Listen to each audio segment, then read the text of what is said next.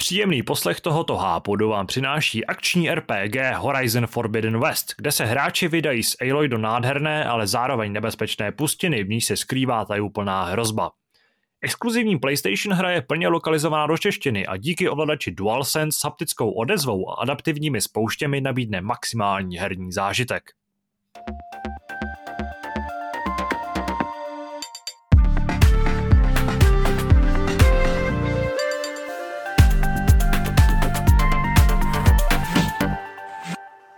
Redakce hry vás vítá u Hápodu s pořadovým číslem 835, který vzniká v tak trochu eh, divokém světě. Eh, já doufám, že eh, kluci, kteří se tohle z toho podcastu účastní, eh, mají alespoň dobrou náladu. Eh, mimo jiné jsem to já, Tadeáš, ahoj, a dobrou náladu docela mám. Eh, společně se mnou dneska bude diskutovat a tvořit eh, nebo vyjadřovat své názory taky Kuba Štěpánek. Čau. A eh, po delší době tady vítáme taky Míru Václavíka. Nazdar. Chlapci, já jsem tady minulý týden nebo v minulých týdnech bojoval trošku se zdravím, tak mě zajímá, jestli vy uh, jste zdraví a plní síly. Ty jo, mě, když to takhle říkáš, tak já zrovna teď bojuju s ledvinama, protože uh, jsem, jak jsem se tady dal na to otužování, jak s tím machru, jak na mě žádná nemoc nemůže a tak dále, tak teď teda docela cítím uh, ledviny a nevím, co s tím. Ty bláho, když se bavíme o těch ledvinách, jo. Já teďka úplně odbočím, ale byl jsem na hokej. Dal jsem si nějak hodně piv a byla dlouhá třetina, strašně jako protahovaná. A já jsem potřeboval strašně, ale bylo vítězství, tak byla děkovačka. A já jsem po tom vítězství před tou děkovačkou, máš třeba minutu, dvě, než se tak jako poplácají a tak, tak jsem si chtěl skočit na záchod a jak jsem vybíhal do schodu, jako který jsou nahoru, a jak jsem byl úplně plný, nafoukli a hrozně se mi chtělo, tak jsem udělal takový rychlej pohyb tím, tou nohou a normálně já, taková bolest v ledvinách. Já jsem tam jako vrazil všechny ty jako vnitřnosti do těch ledvin. Normálně jsem měl pocit, jak kdyby mi praskla ta ledvina a když jsem došel k tomu pisoáru, tak jsem jako si říkal, že to tak pade na pade, jestli bude moč anebo krev. Jako. Takže jenom, když se toho zdraví a ledvin, tak mám taky své příhody.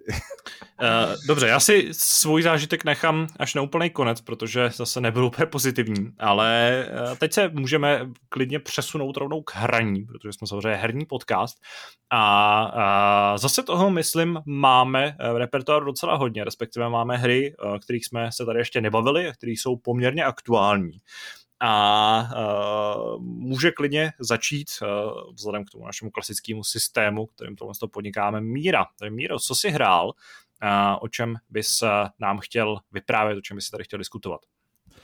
Jo, tak uh, já se dívám tady vždycky do svého seznamu kouzelného. Za tu dobu, co jsem tady nebyl, tak jsem toho hrál překvapivě málo. Teda překvapivě pro mě, pro, vám to může být jedno. A z těch her, o kterých bych se chtěl bavit, tak mám tady Dying Light samozřejmě, o tom se můžeme pobavit, uh, ale to bych nechal až úplně nakonec. Ale potom pár takových zajímavostí. Například jsme se vrátili s klukama k For Honor.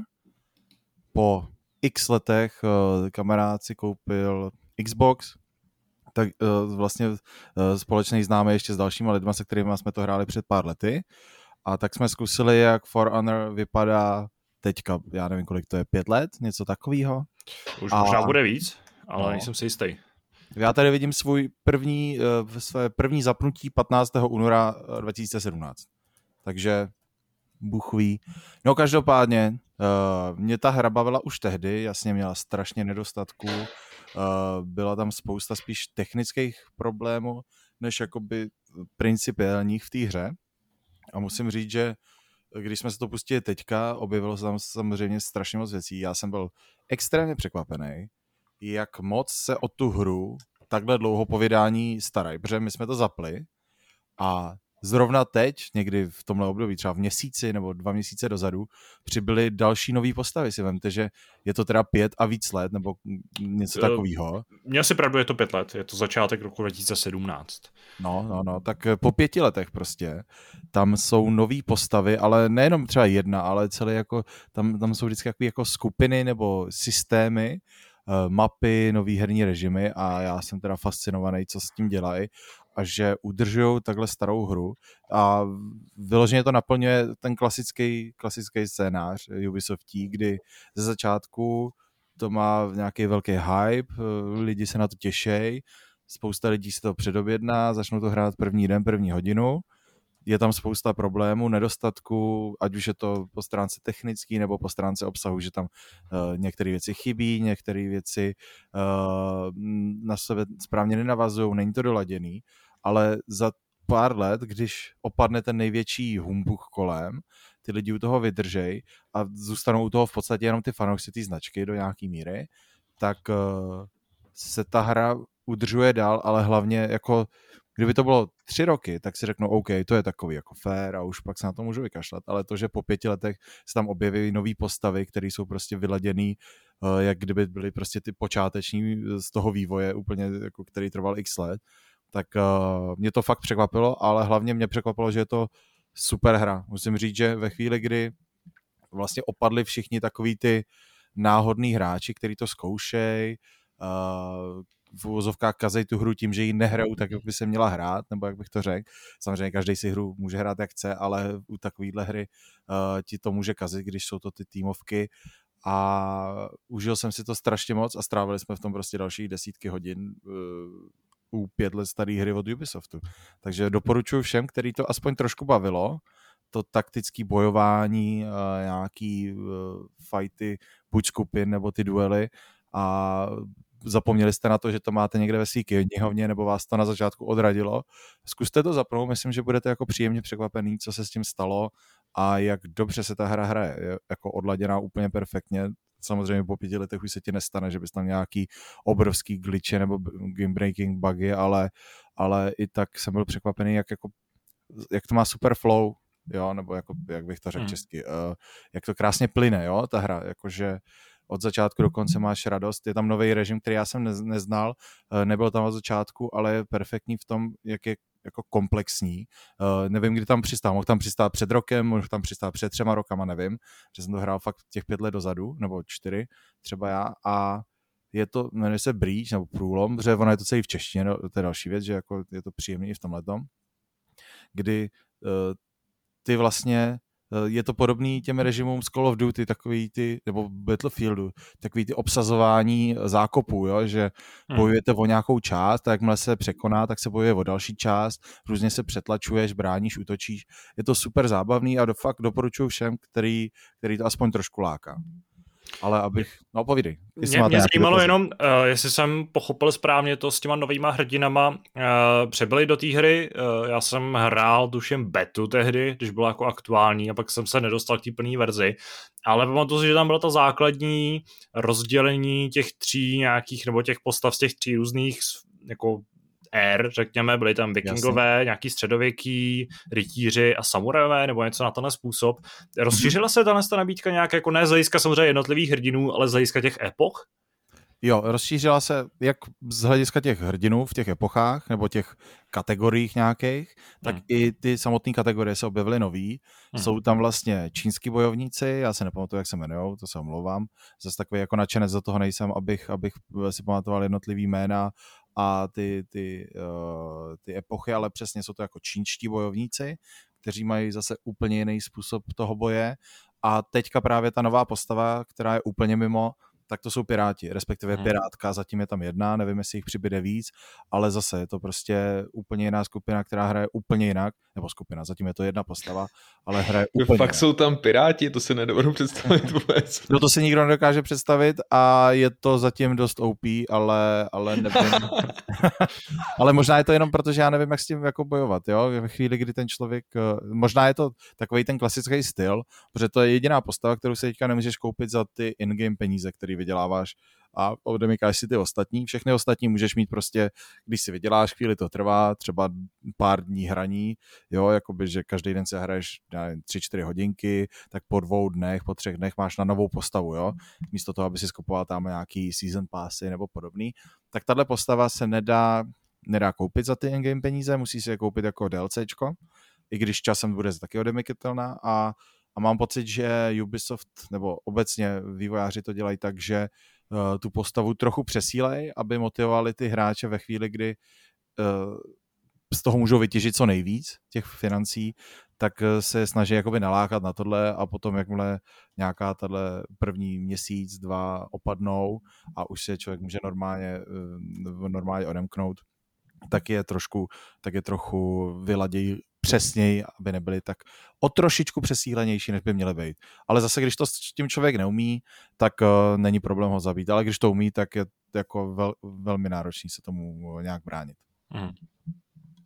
Každopádně mám pocit dokonce, že je to i v Game Passu, ta zá, základní hra. Já nevím, já jsem ji měl koupenou, takže já se nejsem jistý, Aha. ale mám pocit, že ten, ten kamarád říkal, že právě si to zkusil kvůli tomu Game Passu a pak nás na to nalákal, takže pokud to někoho zajímá, má ten Game Pass, zkuste se mrknout, já se, já až nebudu mluvit, tak se, tak se podívám, jestli to tak fakt je a, a doporučuju, jako byl jsem fakt příjemně překvapený. Další hra, jakoby, tak já, jestli už nemáte otázku For Honor nějakou, tak uh, se posunu dál. ne, já bych to chtěl jenom podepsat, to, co jsi řekl, protože já na to vzpomínám docela s láskou na tuhle hru a, a fakt mě to bavilo. A taky, taky chci potvrdit, že ta hra má strašně moc vrstev, jo? že z začátku se ti může dařit, můžeš mít štěstí že jo? a udělat tam humbuk na tom bojišti, ale pak zjistíš, že vlastně pořádně nevíš, co děláš a teprve časem se do toho dostaneš, osaháš si ty útoky, to načasování správný a, a pamatuju si, že, že tenkrát mě to hodně bavilo. Jo, jo, má, máš úplnou pravdu. Teďka, když do toho člověk naskočí, když právě tam už není ta hromada těch nováčků, který neví, co dělají, neví, jestli je to bude bavit, ale už to hrajou relativně hráči, který tuší, co se děje, tak je to opravdu jako taktická bitva. Každý ten mini souboj je opravdu uh, snaha využít všech těch svých výhod. Uh, musíte si pamatovat ty různý komba. Oni to nejsou složitý komba, ale je to něco ve stylu jako u některých postav, já nevím, třeba dvakrát bouchni zleva lehce, jednou zprava těžce a uděláš něco, nebo když běžíš a uděláš něco, tak máš tuhle výhodu. A u každé té postavy je kritický se naučit uh, ty svoje největší výhody, abyste je potom v tom souboji mohli používat, ale zároveň samozřejmě ty věci se různě, uh, jak bych to řekl česky zase, odrážejí, nebo jako jsou tam protiklady, který, který uh, tu vaši nějakou kritickou výhodu proti hmm. jiný postavě je zase strašně slabá nebo výborně ji dokáže bránit. Takže ji musíš znát víc těch věcí a musíš mít i plán B, C většinou, protože uh, na, tom, uh, na tom bojišti, když začne ta hra, tak vy si před tou hrou vyberete jednu postavu, nevíte, co si vybírá soupeř a vlastně za celou hru si nemůžete změnit tu postavu. Čili vy opravdu musíte vědět všechno možné o té o své postavě a proto je jako dobrý mít naučenou jednu, dvě, tři, jo, podle mm, typu mapy, podle typu soubojů, podle toho, jak chcete se s, s kámošema hrát. A, ale znát je opravdu jako poctivě do, do hloubky, abyste dokázali v každé situaci reagovat, protože se vám může stát, že máte, já nevím, nějakého těžkého, těžkého hm, těžkou postavu, eh, která je skvělá proti, já nevím, třeba Eh, středně těžkým postavám jiným, ale proti lehkým, rychlým už je zase velice slabá, ale může se vám stát, protože vy si vyberete tu postavu a už si nemůžete změnit, že budete proti čtyřem extrémně rychlým. A v, i v tu chvíli musíte být připraveni na to, že tomu týmu pomůžete a nemůžete jako rezignovat na to, že hm, tak to jsem v pytli, neudělám nic a prostě breče tamhle ostatním na ramenou. A brečet můžete, ale musíte jako ten přínos mít a je v o to důležitější je znát ty různé chvaty, jak se tomu říká v té češtině tam, a využívat je ve svůj prospěch, no. Chvaty. Chvat, Ježíš, ale překlad to je úplně nejlepší věc. Překlad, jako on je dobrý, to, to vůbec nechci říct, že by byl špatný ten překlad, ale je to vtipný ve chvíli, kdy někdo hraje v té angličtině, v tom originále, já to mám třeba v češtině, protože se mi to líbí a když už do toho ta firma dala tu tu práci a je opravdu to jako dobře přeložený, tak eh, proč si to tam nedat? A, ale ty třeba ty názvy těch, eh, těch postav, ty jsou úplně nejlepší, že jo? Prostě v té angličtině to zní tak jako honosně, velkolepě a ty pak tam máš nějaký, já nevím, prorážeč nebo něco takového. jo, ale, ale jako je to fakt super a velice doporučuju. Tak a já teda budu pokračovat dál. Uh, ještě jsem se vrátil, skočila na mě sle, uh, sleva na South, South Park uh, Stick of Truth. Já už jsem to hrál na 360, ale když to na mě skočilo, tak jsem si říkal, že mě to fakt bavilo, co jsem si vzpomínal. Bavilo mě i to Fractured Butthole, tak jsem si to dal znovu, protože ona ta hra není moc dlouhá, i když je to nějaký JRPG, tak uh, opravdu to člověk dohraje, já nevím, za 10-15 hodin, zejména když už ví, co dělá. Myslím, že se to dá jako proběhnout třeba za tři hodiny, jo, když to nezbíráš nebo mm-hmm. úplně uh, nejdeš po všem, co tam je, po všech těch vedlejších úkolech a tak. A říkal jsem si, že se to znovu zkompletuju, protože já už jsem to zkompletoval tehdy, ale tím, jak jsem to hrál taky, to je takových 5-6 let, kdy to vyšlo, možná i víc, tak to, tak, tak už jsem si spoustu věcí nepamatoval, ale věděl jsem, že mě to bavilo. Uh, I to kompletování, různý ty vedlejší úkoly, vedlejší mise, sbírání těch zb- speciálních zbraní a tak. A musím říct, že opravdu ten South Park, uh, já jsem jako z něj nadšený. Já nevím, hráli jste to vy, kluci? Aspoň jo, yes. dílu. Jasně, yes. hrál, já jsem hrál jenom ten první, ten druhý, druhý ne. No, ten druhý už byl mnohem komplexnější, ale ten první i tak byl podle mě jako skvělá hra. V podstatě jako úkaz na té videoherní scéně. Co si o tom myslíte vy? Hele, mě uh, to bavilo i jako člověka, který vlastně není žádným extrémním fanouškem předlohy, ne protože by mě třeba nebavila, ale protože jsem se na ní prostě nedíval a, a protože jsem s ní neměl tu zkušenost a vlastně jsem pak až nějaký sezóny viděl pohraní uh, Stick of Truth. A mě na tom hlavně bavily takový ty jako šokující momenty, kdy na tebe ta hra prostě vybalila nějaký ten nečekaný, eh, ne, nechci to nazývat... Jsou ložící úplně, rodiče třeba. Uh, no, prostě tenhle ty šílený nápady, který právě ozvláštnili tu hratelnost a říkal jsi jako, jo, mě překvapuje, že tyhle ty věci vůbec se dostaly do nějaké hry uh, vysokorozpočtový. A z toho hlediska mě právě zajímalo, jestli je to vlastně věc, kterou když hraješ znova, tak uh, jestli je stejně zábavná jako poprvé, protože mám pocit, že spousta toho kouzla spočívá právě v tom, že se necháváš překvapit tím, jak daleko jsou schopni autoři zajít, jak daleko ještě, eh, co ještě šíleného na tebe mají připravenýho, co ještě zažiješ, kde budeš prostě uhybat obři vadlatům a nějaký podobné záležitosti, nebo budeš prolejzat střeva a, a, bojovat s, s naci, naci zombí krávama, tenhle ty jako lahůdky, které v byly. A jakkoliv poprvé to prostě bylo skvělá zábava a ta hra byla jednak zábavná hratelnostně celkem, ale samozřejmě hlavně tou náplní a příběhem, humorem prostě tě jako dostávala do kolen, tak právě jsem si byl úplně jistý tím, že vlastně podrývím mě to bavilo hmm. nějak jako dostatečným způsobem. Určitě ne stejně jako poprvé, protože tam prostě ten prvotní šok je podle mě dost velká část kouzla, ale uh, to, no, to je prostě můj, můj pohled, můj pohled na Stick of Truth. Prostě hra, kterou si myslím, že by mě po druhý nebavila. Já, já jsem to teda po druhý nehrál. Můžu jenom zareagovat rychle, no. já na to mám totiž jednoslovnou odpověď. Uh, fungus.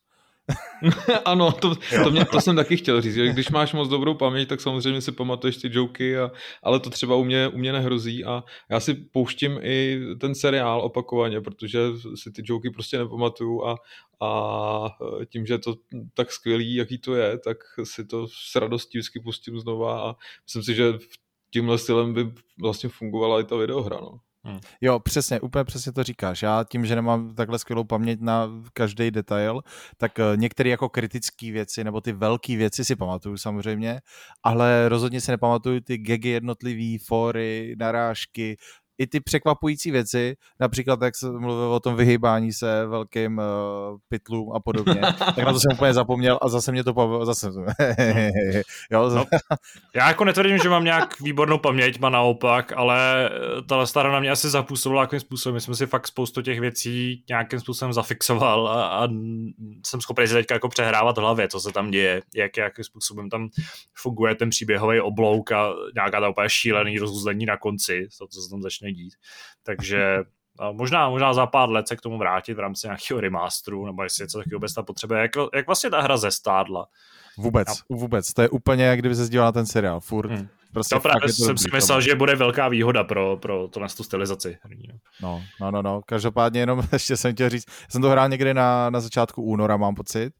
A e, když teďka si vyjmenovával ty věci, které jako si vzpomíná, že tam byly, tak já už jsem na ně zapomněl a teď jsme je zase připomněl. Víš, jakože já no. jsem to hrál před třema týdnama a už jsem to stihl zapomenout. Tak si představ, jaký to je, když jsem to hrál před pěti lety. no jasně, tak to se... To bylo hezký, kdyby si mohl uh, takhle uh, vlastně uměle zapomínat hry a mohl si třeba poprvé v životě hrát něco, co, co máš fakt rád. To by bylo moc hezký. Jo, tak Mimochodem, když jste nakousli South, South Park, uh, už jste viděli ten postcovidový speciál? Ne, ne, ne. Já jsem viděl jenom se střih nějakých scén na YouTube, takže... Uh... Mě to strašně zklamalo, protože uh, tam vlastně už nefigurou ty čtvrtáci malí, ale odehrává se to v budoucnosti a máš tam ty dospělé postavy. A absolutně to ztratilo to kouzlo, ten pohled eh, malých dětí na ten svět a ještě oni jak jsou přizprostlí, že jo, jak, jak to všechno vnímají těma svýma očima, tak jakmile tam čtvrtáci nejsou, tak to úplně ztrácí svý kouzlo. Já jsem na to koukal a vlastně jsem si u toho tady brouzel na telefonu něčím, protože mě to absolutně ne, nebavilo. Tak... Hmm, hmm. Mně to přišlo celé v pohodě, minimálně z těch, z těch některých scének, tak uh, naopak ty narážky na tu budoucnost a třeba ta no, to uh, jako budoucnost Alexy, nebo myslím, že to byla Alexa, že jo, tak uh, to mi přišlo jako vtipný, to mi přišlo, že bylo dobře jako podařile, nebo zdařile zpracovaný, ale já možná nemám takový vztah k těm, k těm původním dětem, takže... Já si to upřímně ani... A můžeš mi říct, jaký přesně máš vztah k malým dětem? Ano, já mám k malým dětem takový negativní vztah. Já ti nám tak blízko jako Kuba, že jo, jste ten uh, zkušený zaměstnanec ve školství. Maloditňák. no, až mi teda... reklamu teda. Až mě nikdo nezaměstná asi. Nemá se o vaše dítě kdo starat? Máme tady jednoho zasvěceného maloditňáka. no, každopádně já teda navážu vaší rok. Uh, no, pak už tady mám spoustu takových blbých drobností a tak, a takže možná bych se vrhl na to Dying Light, to není zbytečně dlouhý. Uh, hráli jste to někdo, kluci, z vás dvou? Prosím tě, na začátek velkou otázku na tebe, jo. Jak často chodíš uh, na výstavy do Karlína?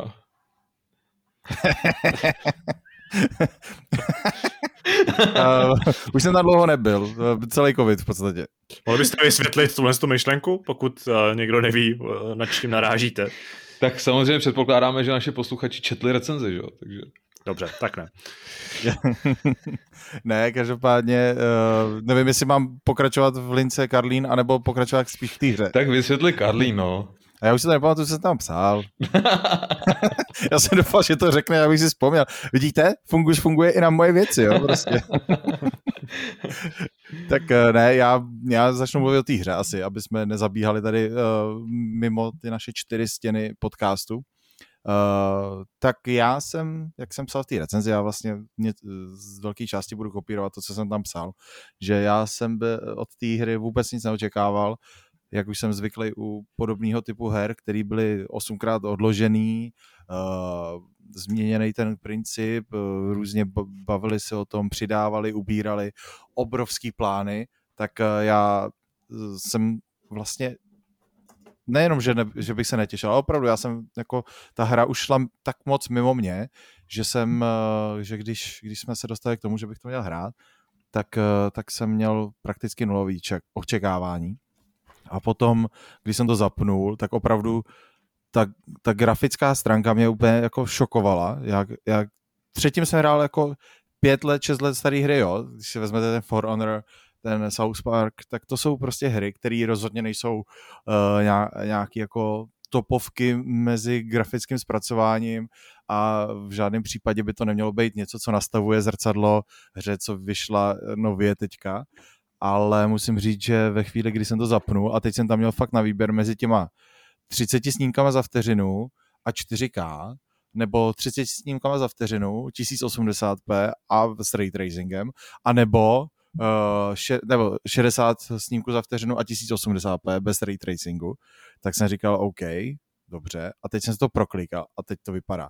Ve 4K to vypadá dobře, ale vypadá to, jak kdyby prostě směl 15 starý počítač a nebylo to 30 snímků za vteřinu, ale třeba 5, no to přeháním samozřejmě, ale třeba 20, ale jako je to hrozně nepříjemný u takovéhle hry, která je rychlá na koordinaci, uh, spousta akce, close combat, jo, mlátíš, uh, střílíš všechno, lítáš, uh, trefuješ uh, různý drobný, uh, drobný plošky a tohle. A v tu chvíli chceš mít opravdu aspoň těch 60 uh, snímků za vteřinu, protože je to vyloženě omezující u téhle hry. No a ve chvíli, kdy tam hodíš těch 1080p, tak já to nechápu, ale opravdu to vypadalo, jak kdyby to bylo z Xboxu 360. To rozlišení, nemyslím kvalita toho prostředí, jo, jasně, ty věci tam jsou, tráva tam je, drobnosti tam jsou, eh, budovy jsou vystaveny nějakým způsobem, ale, ale je to extrémně rozmazaný já jsem říkal, ty bláho, takže nemám od toho žádné očekávání, nějak se na to netěším a ještě to vypadá takhle a vývojáři slibují, že tohodle ti dají 500 hodin, no tak ty blá, tak to není úplně dobrý, dobrá kombinace na začátek, ale potom se to teda otočilo úplně o jak by řekl někdo, kdo nerozumí úhlům o 360 stupňů, ale já řeknu 180. A, a... Myslím, že si musíš kopnout stejně. Jako můžeš to přijít. ale to nebylo na tebe, i když vím, že ty jsi jeden z nich. A... ale po trefera husa se vždycky ozve, to je jasný. Každopádně ne, otočilo se to fakt a měl jsem z toho extrémní radost. Musím říct, že eh, po takovým jako pomalejším, slabším úvodu, kdy tě ta hra trošku uvádí do příběhu, co se děje, kdo seš, co vůbec děláš a co je tvým cílem, tak po tomhle takovým jako seznamování tě hodí do toho světa a já jsem z toho byl jako unešený v tom směru uh, technickým nebo hratelnostním, protože opravdu od první vteřiny jsem si byl jistý tím pohybem a tím, že ta hra Myslíš je pohybem, pohybem na koni? ano, já jsem k tomu chtěl dojít sám. Protože... Uh, Přichází máslíčko. No, tady pan Kupíček útočí na to, že jsem uh, při, v recenzi psal parkour uh, pouze s U a ne OU a tam se to liší v tom, že parkour s U je pro koníky a ten parkour ve smyslu pohyb po střechách, skákání, salta, dopady, tak je s tím OU a jeden Já bych si myslel, že parkour je spíš uh, s koníkama než pro koníky, protože ty koníci z toho asi úplně nejsou, ale jako... Ježíš, ty kdyby to nebavili, tak to prej nedělají, říkají. ne, ale, ale podle mě, že, že do toho světa vlastně koně by se hodily, ne? Takhle, když se ti nechce běhat uh, po střechách a skákat, tak chceš si odpočnout, tak projet se na koni, co? To tam není? No, jako do toho světa by se to hodilo, ale nešlo by to tady, eh, jak bych to řekl, v tom herním světě, jo? Ten je jako vyloženě postavený logicky na to běhání. Ne, ale musím říct, že jako já nedokážu dost, eh, dost vypíchnout to, jak, jak dobře se mi pohyboval. Opravdu já mám pocit, že to je jako o několik úrovní vejš třeba než Miroseč, jo? Jakože tam to bylo dobrý, tam to bylo jako, byl to jako úkaz, bylo to nová věc, ale tady jsem si byl fakt jistý každým skokem, každým eh, dopadem, výlezem, jediný, co tě tam omezuje ze začátku, je, je tvoje výdrž, takže ty vlastně nedokážeš třeba vylíst až na, na střechu toho baráku, takže ze začátku musíš trošku taktizovat, jo, tady nejdřív půjdu na lampu, pak skočím, chvíli si odpočinu, tady vylezu a dál, ale, ale nikdy se mi nestalo, nebo fakt málokrát, můžu říct třeba do deseti, do deseti případů za celých těch třeba 50 hodin, co v tom mám, no koukám, že tady mám nějakých 45 hodin, tak eh, jako do deseti momentů, kdy jsem si řekl, OK, tak tohle jsem nečekal, že sem nedoskočím, nebo že tady se nechytím, nebo něco takového. Což mi přijde úplně jako fascinující, protože opravdu ty ještě, jak je to z prvního pohledu, tak ty vlastně nevidíš na svoje nohy, v podstatě nevidíš ani na ten model své postavy. Čili by si člověk mohl říct, hele, chvílema ztrácím přehled, uh, teď nevím, jestli jsem dost daleko, nejsem dost daleko, ale ta hra, nevím, jakým způsobem to dělá, ale dělá to perfektně a musím říct, že za tohle jí skláním velkou poklonu. A to oni mají asi zmáknutý už od ty jedničky, že jo? Tam už to bylo perfektní. Jasně, jasně, jasně, ale stejně jako u ty jedničky, uh, tak mě to teďka překvapilo strašně příjemně a musím, musím to vypíchnout pro ty lidi, k, a, aby to slyšeli. Já tohle budu prostě opakovat několikrát možná ještě.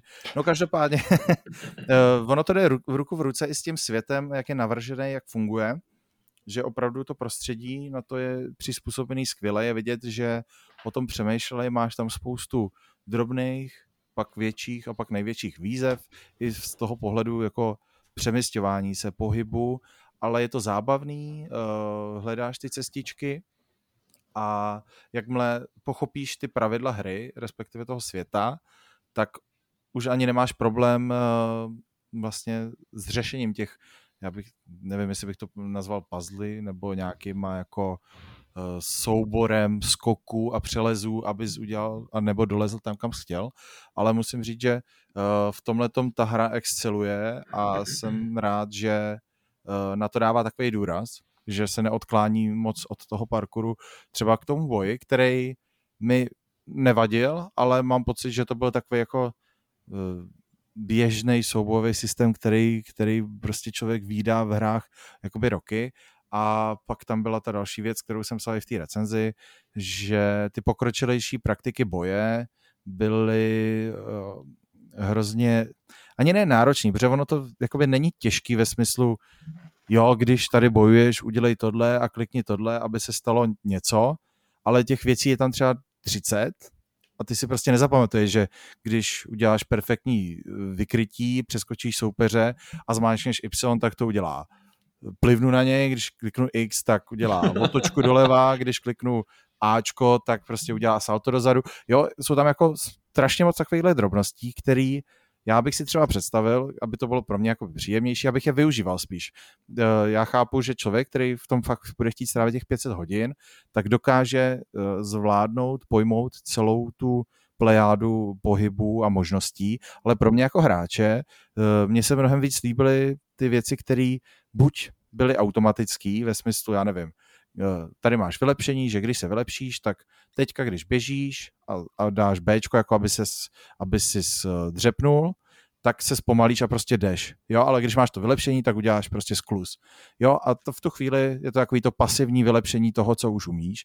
A buď, aby to fungovalo tímhle způsobem, že ta postava se ti jakoby vylepšuje sama, jo, že ty věci dělá do nějaký míry automaticky a ty si to určuješ jenom nějakým základním, třeba čtyřma druhama, co ta postava dělá a ty si dál vylepšuješ tu hloubku, ale místo toho, aby to šlo takhle jakoby uh, vertikálně, tak se to rozlejzalo horizontálně, jo? že prostě to by se zvětšovala ta, ta kapacita nebo ta, to množství možností se ti rozšířilo do šířky a přitom každá ta věc byla jako mělká, jo? já nevím, jak to vysvětlil. Mm. Prostě spousta drobností a žádná nebyla jakoby zásadní na tolik, aby mě to přesvědčilo nebo donutilo se ty věci naučit pořádně. Takže jsem si našel dva, tři, čtyři, kom, dvě, tři, čtyři komba, které jako mě seděly nejvíc, ale těch z dalších 15, 20 jsem prostě nechal ležet ladem, protože už mi to nestálo za to se je učit, a hlavně si je pamatovat. Opravdu to bylo jako různý kombinace s různýma klikama, dvouklikama,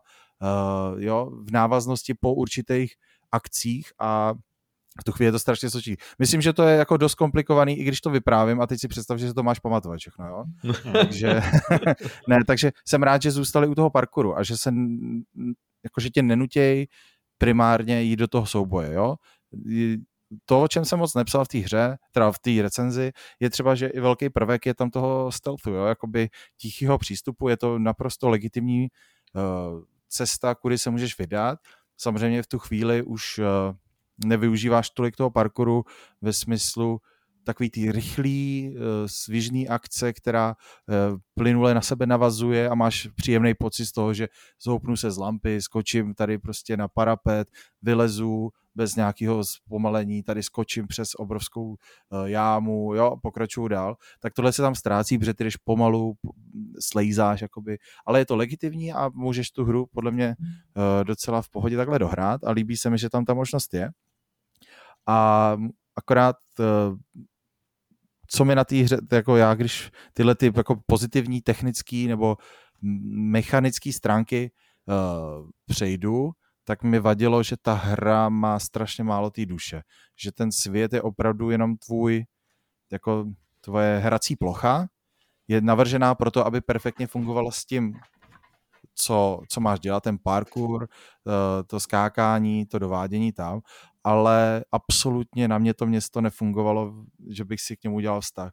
A když si vzpomenu ty další velký open worldy, nemusím si pamatka, pamatovat, pamatovat každou ulici, ale chci si třeba pamatovat, nebo většinou se mi děje, že si pamatuju čtvrti, že si pamatuju nějaký jako velký místa a že člověk po pár hodinách, desítkách hodin už v podstatě v tom městě by dokázal fungovat bez mapy. Tady mám 45 hodin a já si opravdu pamatuju pár maličkých okruhů a to jenom kvůli tomu, že uprostřed je obrovský sídlo nějaký té frakce třeba nebo něco takového ale jinak prostě v tom obrovském prostoru já si nepamatuju vůbec nic, protože to funguje tak, že ty, když se pohybuješ tím parkourem, pohybuješ se většinou po střechách, protože je to jakoby bezpečnější a rychlejší, tak v podstatě běžíš za tím, eh, za tím uh, cílem a, a jako jezdíš nebo běžíš tou vzdušnou čarou, že jo? A ty vůbec jako ty spíš řešíš, jak se dostat tam na tu střechu, ale neuvědomuješ si, co je to za střechu, eh, proč je zrovna tady, jak souvisí. Takže ty prostě řešíš malý, drobný úkoly v rámci toho, jak běžíš, aby si,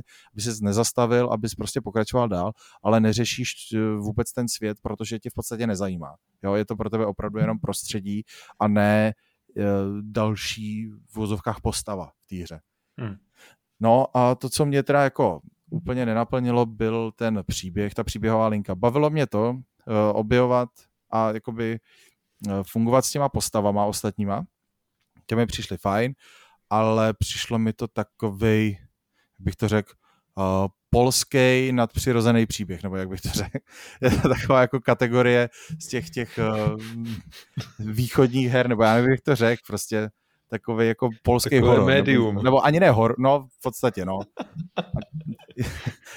ne, prostě, já nevím, jestli dokážete, jako jestli chápete, co tím chci říct, jestli taky máte tuhle zkušenost, nebo, nebo takhle, takhle občas, uh, občas se zastavíte, jo, ale je to opravdu, on to říkal Zdeněk Pritz často a já prostě, mě to spadá do tohohle a vezmu to, to je takový, když prostě jsi na hodině slohovky a píšeš, píšeš příběh, najednou zjistíš, že máš tři minuty do odevzdání a potřebuješ to nějak rozklíčovat, tak řekneš, no a teď se probudil, všechno se mu zdálo, jo, nebo něco podobného, jo, je to takový jako, uh, když tam hodíš jakoby granát, který všechno úplně změní, protože nadpřirozeno testování, cokoliv, jo, prostě takový jako uh, No, takový to uh, já nevím, no, jak to popsat, ale chápeme se asi. No jasně, nějaký to rychlý látání těch děr, který za sebou necháváš, aby ten příběh nějak skončil.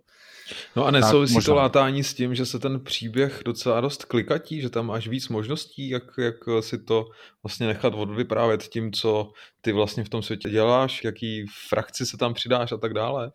No, já jsem zkoušel, jakoby, samozřejmě neodehrál jsem to celý ve všech těch variantách, to by jako uh, v tom nenechal těch 45 hodin, ale to 5 kilo klidně, ale zkoušel jsem pár třeba rozhodnutí si dát znovu, zejména těch jakoby mm, začátečních, protože opravdu, kdybych se měl dostat až do konce toho příběhu, tak myslím, že celý příběh, kdybych nedělal ty věci kolem, tak zabere třeba 20, 25 hodin, něco takového. Mm-hmm. A uh, tak uh, mám pocit, že ty rozhodnutí uh, mají velký, velký dopad na to, jak se ta hra vyvíjí uh, v průběhu, ale na ten závěr, jakoby co, co je to rozuzlení a jak, jak, jak je ten hlavní příběh, ta linka, ta motivace, tak to podle mě na to nemá vůbec žádný vliv. Ty pak samozřejmě děláš nějaký kritický rozhodnutí jakoby na konci, jak to celý dopadne a potom je nějaký jako výsledek toho, jak se schoval v průběhu, co jak se rozhodl na konci, tak na základě toho máš nějaký konec ale, ale to rozuzlení podle mě není závislý na tom, uh, jak se schoval předtím.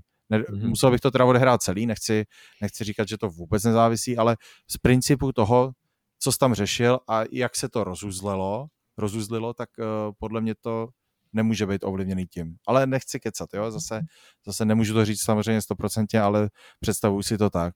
Každopádně to rozuzlení, který jsem měl já, to je jediný, který já teda můžu hodnotit, eh, tak, tak mě v podstatě zklamalo právě tímhletím, eh, tímhletím způsobem. Ale na druhou stranu nemůžu říct, že to je věc, kterou bych chtěl jako schazovat ze stolu a říkat, že se to nemůže líbit někomu. I jako mezi čtenářema v komentářích eh, lidi psali, že se jim to do nějaký míry líbilo, někomu se to líbilo hodně.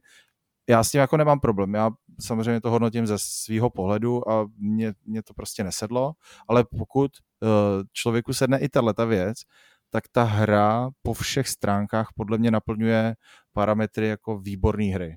Pro mě to bylo výborná hra, kde mě ten příběh zklamal. Jo? Nebo jako ne, ani ne zklamal, prostě ne, ne, nedostal kvalit těch, technic, těch technických kvalit té hry, nebo té hratelnostní části té hry. Tak. Co třeba vedlejší úkoly?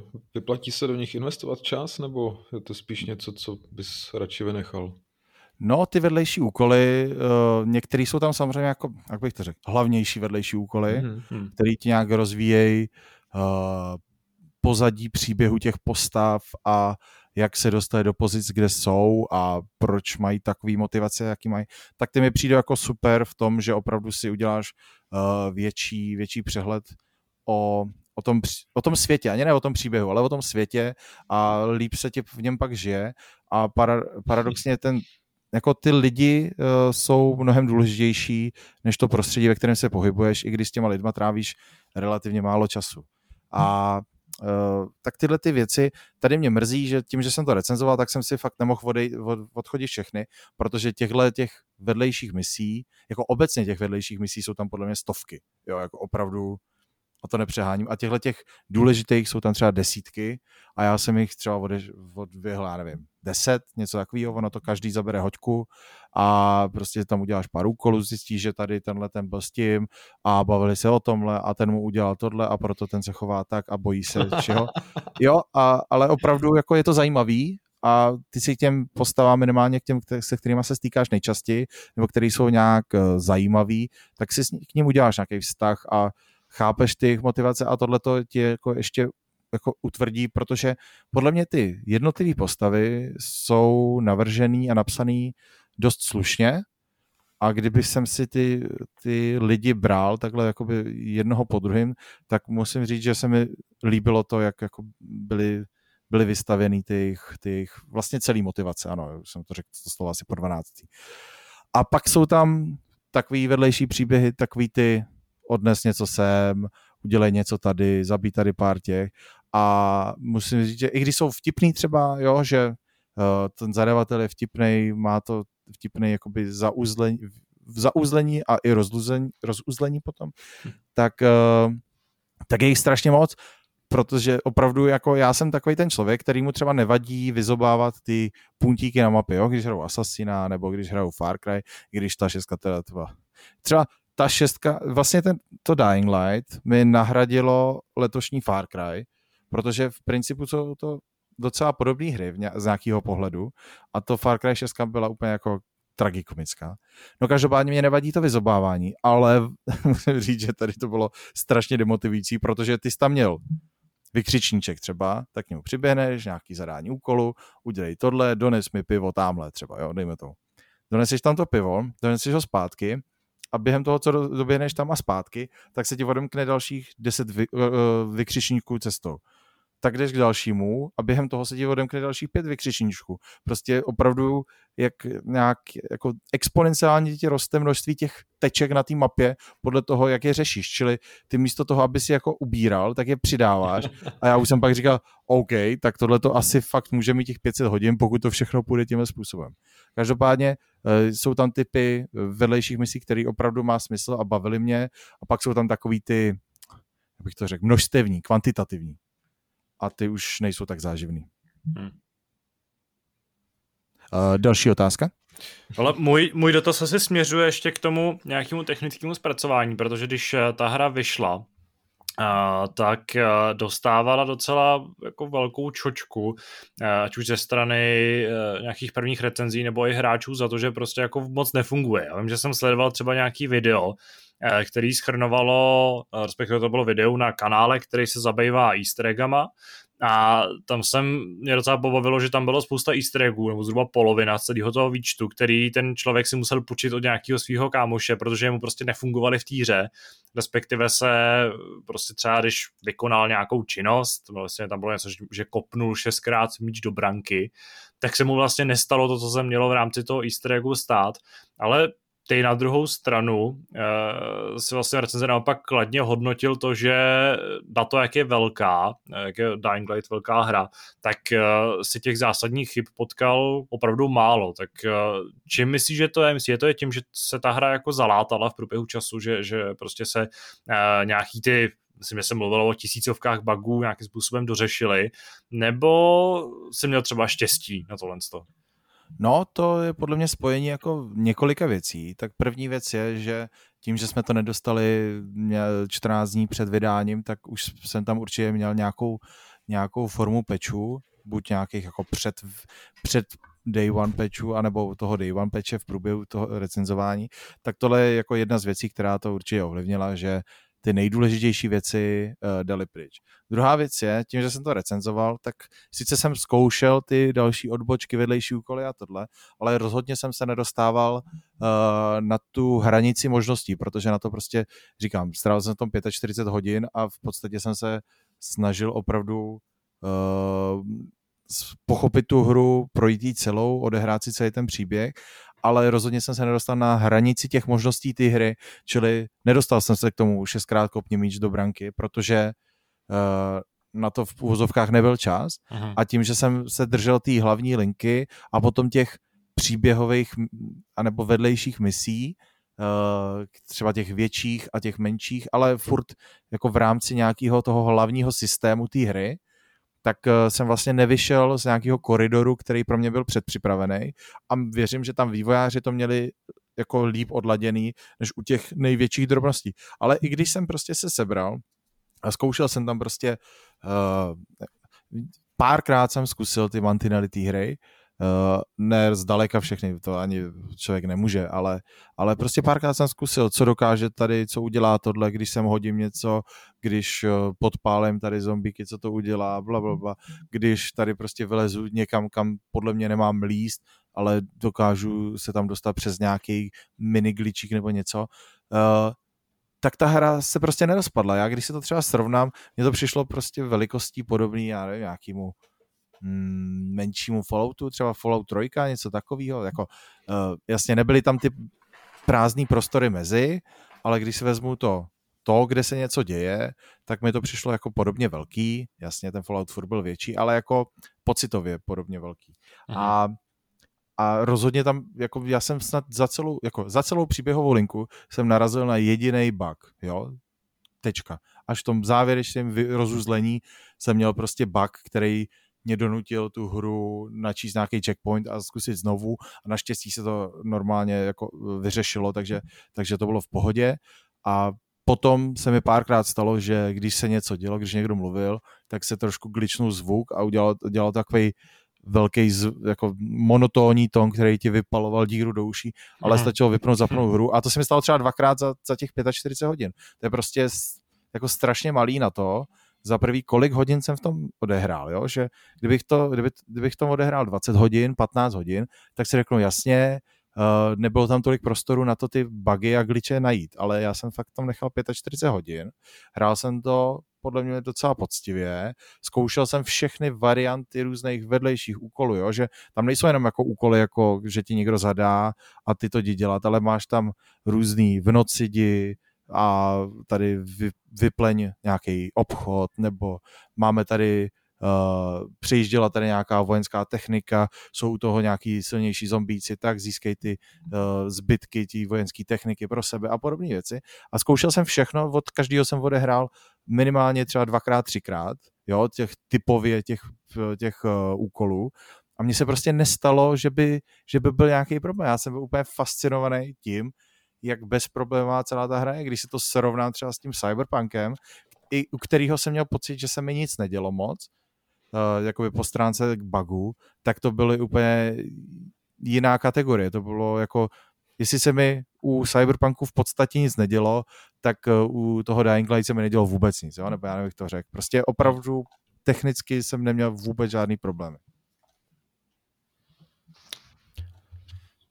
Uh, no a jako já bych to nějak zakončil, to povídání, musím říct, že se mi to strašně líbilo a uh, vlastně tady zopakuju to, co jsem, uh, jak jsem uzavřel tu svoji recenzi.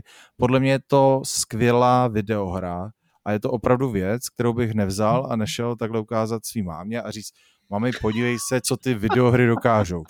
Dívej, jak tady prostě přeskočím, vezmu tu sekiru s plamenometem uvnitř a elektrizujícím nějakým bleskem a rozsekám tady toho zombíka. Ne, to není ta prostě hra, kterou bych ukazoval jako lidem, který chci vysvětlit krásu nebo nějakou hodnotu videoher, ale je to, já už, to, vlastně tohle to bylo s Incardina, už si vzpomínám. ale, ale podle mě to fakt skvělá videohra, jo, prostě opravdu pro toho hráče, který nehledá zatím nic víc, nehledá zatím umělecký dílo, nehledá zatím uh, život měnící zážitek, je to prostě fakt zábava, pokud tě baví podobný typ her, nebo aspoň si myslíš, že tě baví podobný typ her. A rozhodně bych ho doporučil všem, kterým, který bavil prostě Dying Light 1, ale i ty, těm lidem, kteří mají rádi otevřený světy a prostě rádi hrajou hry. Já, jako, tam, tím, že to v sobě nemá žádný takový to velký něco za sebou, tak já k tomu jako vlastně nemám co moc víc říct. Prostě je to fakt dobrá hra. Zahrajte si to. Ale nečekejte od toho nic velkého, tak. Proč by to nemělo stačit tohle? No protože mám pocit, že lidi potřebují nějakou obhajobu toho, že videohra není jenom zábava, ale proč nemůže být občas jenom zábava prostě? No však. Tak. No, hezky, hezky dopodrobna jsme si to rozebrali. Předpokládám, že to je za tebe vše uh, z těch titulů, který jsi hrál. Ještě jsem hrál Microsoft Sudoku na záchodě. Ano, to jsem si všimnul, to je věc, kterou vždycky uh, jsem něco tady dělal na, na Xboxu, nebo jsem, uh, nebo jsem měl otevřenou Xboxovou apku na počítači při práci a koukám tam vždycky, co se tam děje a vždycky tam umíry svítí Microsoft Sudoku. Takže jo, buď to jo. na záchodě trávíš hodně času, nebo ta aplikace není úplně přesná. Myslím, že to bude průsečítil z těch dvou faktorů. No, uh, máš pravdu. Průserčík. Průserčík. uh, Kubo, co ty jsi hrál a o čem bys nám vyprávěl? Hele, já naberu trochu času, jo, protože já jsem se bohužel v poslední době k ničemu nedostal. A je to hlavně kvůli tomu, že se mi vrátilo takový období, kdy absolutně na nic nemám chuť. Nevím, jestli to máte taky, ale mně se periodicky prostě vrací období, kdy i třeba něco zapnu, strávím v té hře třeba 20 minut a pak odkládám ten ovladač s tím, že prostě mě to absolutně nebaví a může se jednat prostě o hru, která mě týden předtím ještě bavila, která mi dělala radost, ale teď najednou prostě nemám tu motivaci pokračovat dál. A radši teď odpočívám třeba, třeba tím, že, že sleduju nějaký seriál nebo film. No. Mám prostě eh, takovýhle období občas eh, se u mě objevují, takže nejlepší, co člověk v tomhle může udělat, je, že si dá prostě od těch her na chvíli pauzu a, a počká, až, až ho to zase nakopne, až zase dostane tu chuť, takže, takže já máš, bohužel dnes nepřispěju ničím. Máš na horizontu aspoň nějakou hru, která e, si myslíš, že by tě mohla vysvobodit z tohle z toho, e, z toho, z toho stavu, nebo která by tě mohla zaujmout natolik, že bys zase uh, se do něčeho schutí pustil? Hele, to není asi daný tím, že když jsem zmínil ten, uh, ten Mass Effect, tak to, ne, to není tím, že prostě ten Mass Effect by nebyl dobrý. Jo. To je prostě, i kdyby třeba teď vyšlo příběhové rozšíření eh, pro Red Dead, tak stejně bych na to neměl chuť. To je prostě ve mně tak nějak teď ukotvený a potřebuju si dát pauzu, abych prostě zase, zase dostal obecně chuť vzít prostě do ruky ten ovladač a, a hmm. zase trávit ten čas před televizí. Nějak to takhle mám v sobě, čas od času se to u mě probudí. Je to taky daný tím, že prostě nemám teď nějak náladu skoro na nic, vzhledem k tomu, co se děje ve světě a tak, takže, takže si teď dávám pauzičku. No. Jo, já jenom já se tady jenom usmívám, protože já, kdybych nemusel to Dying Light recenzovat, tak já mám úplně to samé. Já ve chvíli, kdy jsem to do, dohrál, tak přesně jsem si říkal, jo, ten Dying Light, ten si pak vyzobu prostě po pár hodinách a vždycky tomu dám třeba dvě, tři hoďky, jsem si říkal. No a teďka přesně zapnu Xbox, nebo něco, nebo jediný, co mě drží teda Microsoft Sudoku, tam jako to. ale ne, ale opravdu, jako fakt mám teďka poslední třeba dva, tři týdny úplně to samý. Zapnu třeba nějakou hru nebo nějakou, která mě ještě před týdnem bavila. Přesně jak jsi to řekl, úplně doslova. Dám tomu pět deset minut a říkám, ne, ne prostě hmm. vůbec nic, nezájem, čau, jdu se mazit se psem. Ale to jsem rád, že v tom nejsem sám, no, protože občas mi přijde, že, že tohle u nikoho moc nepozoruju. Alespoň třeba u mých kamarádů, kteří taky hrajou, tak, tak většinou tu, tu chuť k hraní mají kontinuální a, a, a tady, tady ty pauzy nemají. Tak jsem rád, že, že jsi na tom stejně, to, ne, že bych ti to přál, ty, ty, ale rozumíme si. Jsou to, nejsou to takový ty kamarádi. Ty taky byly ledviny jako mě. A nejsou to takový ty kamarádi, co se věnují primárně třeba jako dvou hrám nebo jedný hře. Uh, to jsou taky ty lidi, co ne, hrajou, ne, naopak. Warzone.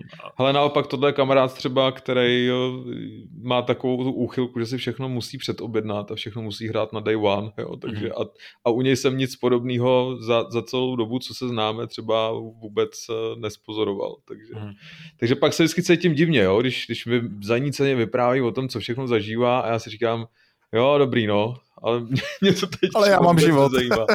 Ale je zajímavý, je, je zajímavý, že tohle neplatí pro dění v herním světě, prostě když, když eh, se té práci tak nějak věnuju a pořád pokrýváme třeba zpravodajství z herního světa, tak ten zájem o, o ten průmysl a obecně o tu herní branži, ten zůstává pořád, jo? že člověk jak, jak eh, vlastně se těm novinkám třeba věnuje každý den, tak, tak to v sobě mám a stále mě zajímá prostě, co se v tom světě děje a tak, no. takže jsou prostě hmm. dvě různé věci. No. Ty to nemáš takhle teda, Aši? Uh, já jsem No, já jsem na tím tak teďka uvažoval, když jste se o tom bavili, že jsem možná někde na půl cesty, protože je fakt že já na to zase nemám tolik času, ani jako na takový, že by si set k tomu, k té obrazovce, zapnul něco a koukal na to. Uh, Vejra na to prostě s, uh, úplně bez chuti, ale je fakt, že jsem před pár dny si takhle večer sednul k Xboxu, že si něco zahraju a uh, uvažoval jsem, bylo to jsem potom, co jsem dohrál Crossfire X a psal jsem recenzi. A chtěl jsem si teda zahrát něco, to chápu, no. chtěl jsem zahrát něco dobrýho a tak jsem se jako říkal, to teď tam na mě svítí těch asi 20 her a říkal si, tak bych si tady mohl chvíli zahrát FIFU, no. To je nainstalovaná na jiném disku, tak tu jsem vzdal. A pak jsem si teda chvíli pustil Psychonauts, který se mi nedaří dohrát pořád, pořád se jako posouvám oh, po epizodkách dál a pak jsem to zase taky po nějaký době vypnul, protože prostě už jsem nějak jako neměl chutí dál a pak když jsem si prohlížel to, svůj, to své meničko, tak jsem si říkal, hele, radši to vypnu a jdu si prostě lehnout, hmm. protože hmm. Uh, je to v tenhle moment vlastně lepší očista na duši a lepší zábava, než uh, vymýšlet, co budu hrát a nutit se prostě stavět město City Skylines nebo v nějaký takový tý klasický hře, který se periodicky vracím. Jo, Takže... ale to jsem, to jsem zjistil, že je vlastně nejhorší, nutit se do toho, přemáhat hmm. se a doufat, že to člověk zlomí. Jo. To prostě no. nezlomíš, musíš si dát tu pauzu a ono no to, to je takový to, že prostě teď mám čas něco zahrát, tak jako musím si teda jako něco zahrát, jo. Hmm. A pak prostě samozřejmě uprostřed dne, kdy prostě na tebe spadá 50 věcí a děláš něco, nebo sedíš ve škole, nebo whatever, tak máš najednou chuť si prostě zahrát zápas ve FIFA. Jo. A máš úplně to svrbění v prstech, už si představuješ prostě, jak tam sázíš ty góly, nebo uh, jak tady stavíš tu čtvrť, nebo jak prostě si tam nakupuješ ve slevě nějaký, prostě nějaký starší RPGčko a pak, když přijdeš a máš na to ten čas, tak uh, už to tolik nefunguje. No. no ale hlavně u tebe je to trošku jiná situace, že jo? Já třeba s Kubou, my podle mě nás videohry baví a máme rádi a když přijde takovýhle období, tak si říkáš, jo, tady je něco jinak, tady, proč mě to teďka tak nebaví. Ale za, když ty, mám to dopovídávat, prostě když nemáš rád hry, tak buď je nemáš rád jako nějak a pak je nemáš rád víc a není to takový rozdíl. Já to nebudu nějak komentovat, trč se uh, pustím do, uh, do svého vyprávění, protože já se, nebo já se věnu na rozdíl od Kuby uh, jedný a docela aktuální hře, nebo do, dokonce velmi aktuální hře, kterou je Grid Legends, což je vlastně jedna ze dvou závodních her, které vycházejí v nějaký tady blízký době, nebo v tomhle tom okně, vedle Gran Turismo 7, uh, který si nakonec vezme na starost David. Uh, já jsem se pustil do gridu, protože to je série, ke který mám dlouhodobě vztah, hrál jsem všechny díly. Um, ten úplně původní mám moc rád, ty další už moc rád nemám, ale Autosport byl docela v pohodě. Uh, Legends navíc byly oznámeny někdy v loňském roce a já jsem to tak jako přešel s tím, že mě teda moc nezaujal ten koncept té hry, nebo nezaujal mě ten hlavní tahák, což měla být ta příběhová nevím, jestli to nazývat kampaň, ale prostě to vyprávění příběhu, který si Codis vzali z Formule 1 a tam si to vzali z popularity Drive to Survive Netflixového. Ale pak jsem si říkal, jestli to jako zahraju samozřejmě, protože prostě gridy jsou, nebo uh, série grid je mi blízká a mám rád závodní, nebo obecně se snažím hrát vlastně všechny závodní hry, které vycházejí, a který nějak jako extrémně nevybočují z toho žánru, nebo nejsou nějak uh, nebo mě nějakým způsobem jako neodrazují třeba svoj, svoj, svým zaměřením. A tak nějak plynuly měsíce a najednou ta hra vyšla. Ale jako úplně bez nějaký, bez nějaký pompy nebo bez nějaký, eh, bez nějaký velký marketingový kampaně. Nevím, jak vy, mám pocit, že vy jste, eh, vy máte k závodním hrám tak nějak jako neutrální vztah, že je hrajete, ale zároveň nejste žádný velký fanoušci. Vnímali jste, mm-hmm. že má být Grid Legends? Jo, jo, jo, vnímal a, a právě hlavně díky tý, tomu akcentu na, na ten příběh, že na ty filmečky, který mi teda mimochodem připomínají Need for Speed z roku 2015 a, a ty jejich hraný předěly, co tam byly, které byly teda katastrofální. Uh, no, a ty Míro? Já jsem o tom vůbec nevěděl, upřímně. Já no. tím, jak eh, nedělám to zpravodajství, tak tyhle ty věci se ke mně dostávají ještě samozřejmě s menší pravděpodobností a tohle to šlo úplně mimo mě. Dobře, ale třeba, že vychází Gran Turismo 7 nějakým způsobem vnímáš. Jo, přesně, ano, přesně, jakože ty no. velké hry se ke mně dostanou samozřejmě, respektive já to sleduju pořád, ale ve chvíli, kdy ta věc mě nezaujme na první dobrou, tak v podstatě už eh, se mi filtruje to, co se ke mně dostane a ne a co ne. A tohle to opravdu mě netrklo. Slyšel jsem o tom, ale že to teďka někde má vycházet vůbec. No, uh, to je asi jako, to je jenom taková, taková ilustračka. Uh, já taky jsem prostě na to, že, a paradoxně, vzhledem k tomu, že se věnuju jak tomu zpravodajství, tak závodním hrám jako speciálně, tak uh, to nás to tak nějak jako mě míjelo a spíš jsem měl v Merku ten, ten to Gran Turismo, uh, samozřejmě nějaký další závodní hry, které by měly v blízké době vycházet. Ale Legends nakonec mi, ne, mi padly pěkně do schránky a, a teďka se jim věnuju. Uh, problém je v tom, nebo tohle to vyprávění bude docela jednoduchý v tom, že pokud jste hráli Grid z roku 2019 a pokud se ho pamatujete, protože to je teda další úskalí v tom, že to je taky hra, na kterou jsem do určitý míry zapomněl. Uh, chvíli jsem dumal nad tím, jestli vlastně vyšel mezi Autosportem, což byl ten třetí původní Grid a s tím rebootem nějaký další díl. Uh, nebo mezi, tí, mezi Legends a vyšel tenhle ten, tenhle ten reboot, který jsem hrál na Gamescomu. Uh, tam jsem mi docela líbil, pak v praxi už to taková sláva nebyla, i když to byla prostě uh, taková jako ukázková, ukázkový kousek nadprůměrný závodní hry, která něčím moc nevybočuje, ale je arkádová, je zábavná, je nějakým způsobem jednoduše přístupná, nabízí nějaký celkem tak jako snesitelný eh, objem zábavy, není to prostě žádná Forza, který byste mohli trávit desítky hodin, ale za pár hodin máte projetou základní kariéru, máte všechny auta, vlastně už vám moc nemá ta hra co nabídnout. A Grid Legends v tomhle tom ohledu jsou úplně tu totožnou hrou.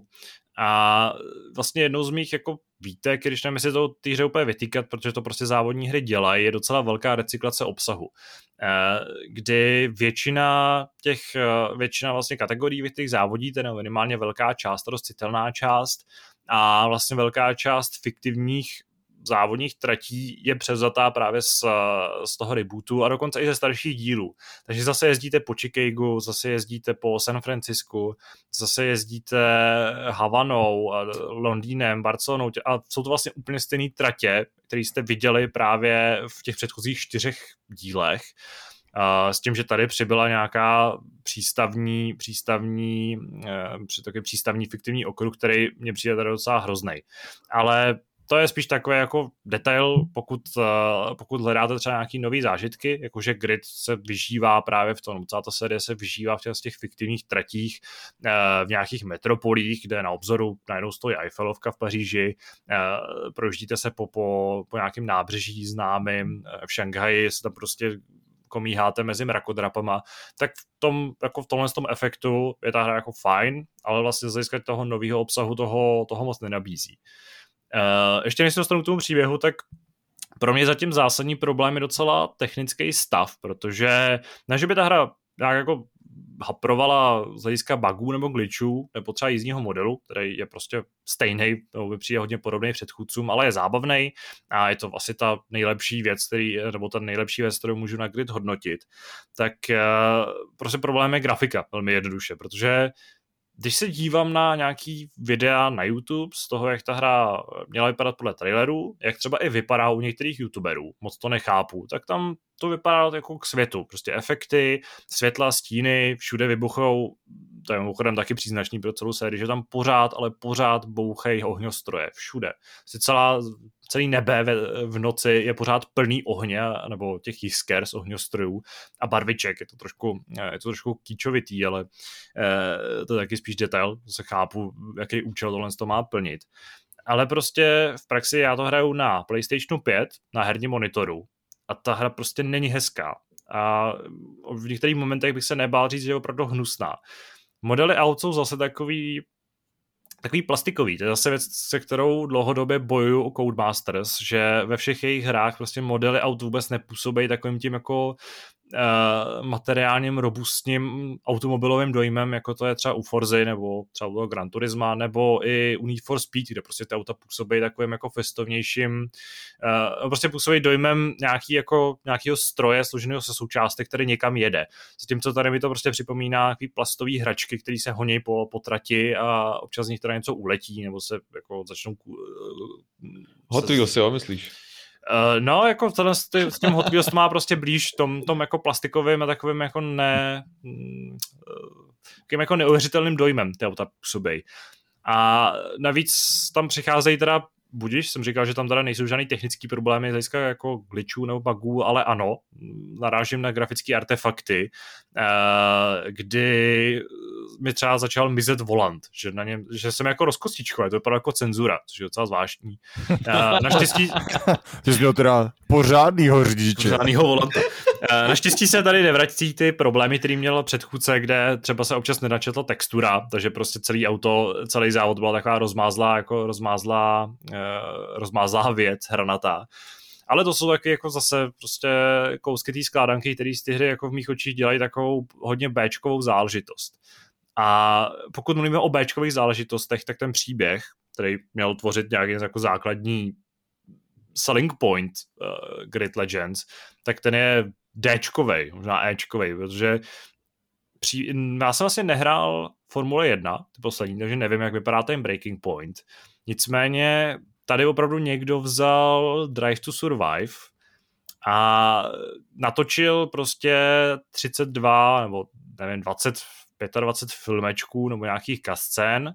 E, jsou teda opravdu natočený, že jsou jako hraný vymyslel ten nejvíc kliše příběh, co z hlediska motor nějakého jako filmu sportovního, nebo prostě příběhu sportovního slash motor sportovního, uh, motor sportovního můžeš vymyslet.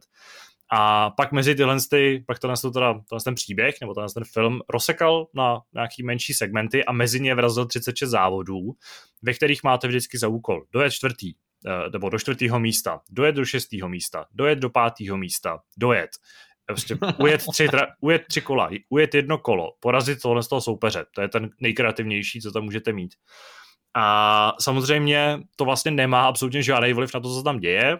Oni teda s váma třeba během těch závodů vedou nějaký v dialogy jako členové realizačního týmu nebo toho týmu, což je teda váš šéf a vlastně technik vrchní a pak vaše eh, vlastně týmová partěčka a pak vlastně bojujete proti jednomu týmu, který začíná s váma na tom dně, a jste vlastně takový konkurenti. Eh, v rámci něj se řeší hlavně jako vlastně jeden jezdec, který je takový takový jako parťák, prostě, se kterým se tak jako kibicujete. A pak jsou tam, eh, pak je tam vlastně Raven West, což je tým, který znáte, pokud jste hráli předchozí gridy, který je vlastně na tom úplném vrcholu a tam je, jsou takový ty stereotypy toho extrémně arrogantního nejlepšího jezdce, majitele týmu, který je magnát a vlastně celý ten tým spravuje, je to prostě takový jako extrémně sliskej, ulízlej hajzl. A pak tam máte tu talentovanou jestkyni, která vlastně úpí pod tíhou tohle z toho všeho. No a tak tyhle ty jako postavičky tam hrajou nějaký role, uh, jejich herci hrajou úplně příšerně ty své role, je to prostě opravdu jako šustí to papírem. Krásně, já jsem viděl právě video s tím, s tím frajerkem z toho konkurenčního týmu a to byl hmm. hrozný cringe, jako. To jsem ano, si říkal, to... jestli je to jako, jestli si to dělají prdel a takhle to teda bude opravdu vypadat v týře, nebo jak to, myš, jak to myslej, víš?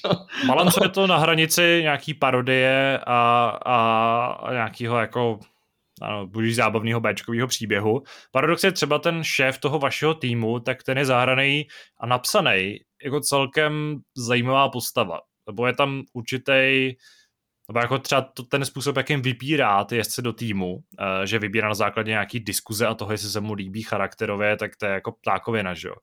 Ale tam k tomu taky výhrady nemám, ale ano, ten, ty, ty vlastně soupeřící týmy, tak to je prostě totální kliše, který by napsal, ano, dítě do slohový práce uh, v čtvrtý třídě, kde by prostě z nějakého důvodu mělo psát o nějaký sportovním, nějakým sportovním příběhu a konkurenci.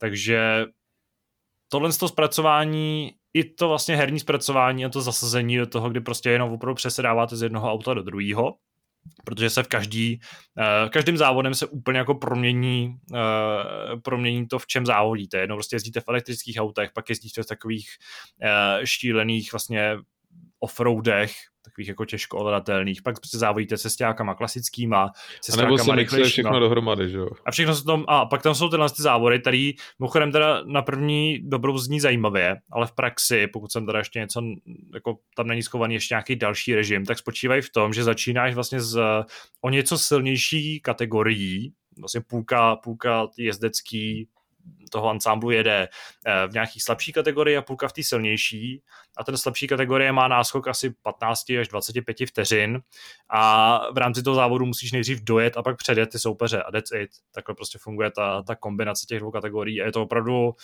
jako úplný bizar. Prostě to spočívá v tom, že většinu času se snažíš stlačit ten čas sám na trati a pak teda hrozně rychle předjedeš pár aut a konec. Což by nepřijde teda moc zajímavý. Ale ano, ten příběh prostě v tomhle tom ohledu jako asi nejjednodušší, když si to pustíte na YouTube. Puste si pár těch uh, útržků z toho příběhu a uvidíte, jak vlastně vypadá, jakým způsobem je zpracovaný.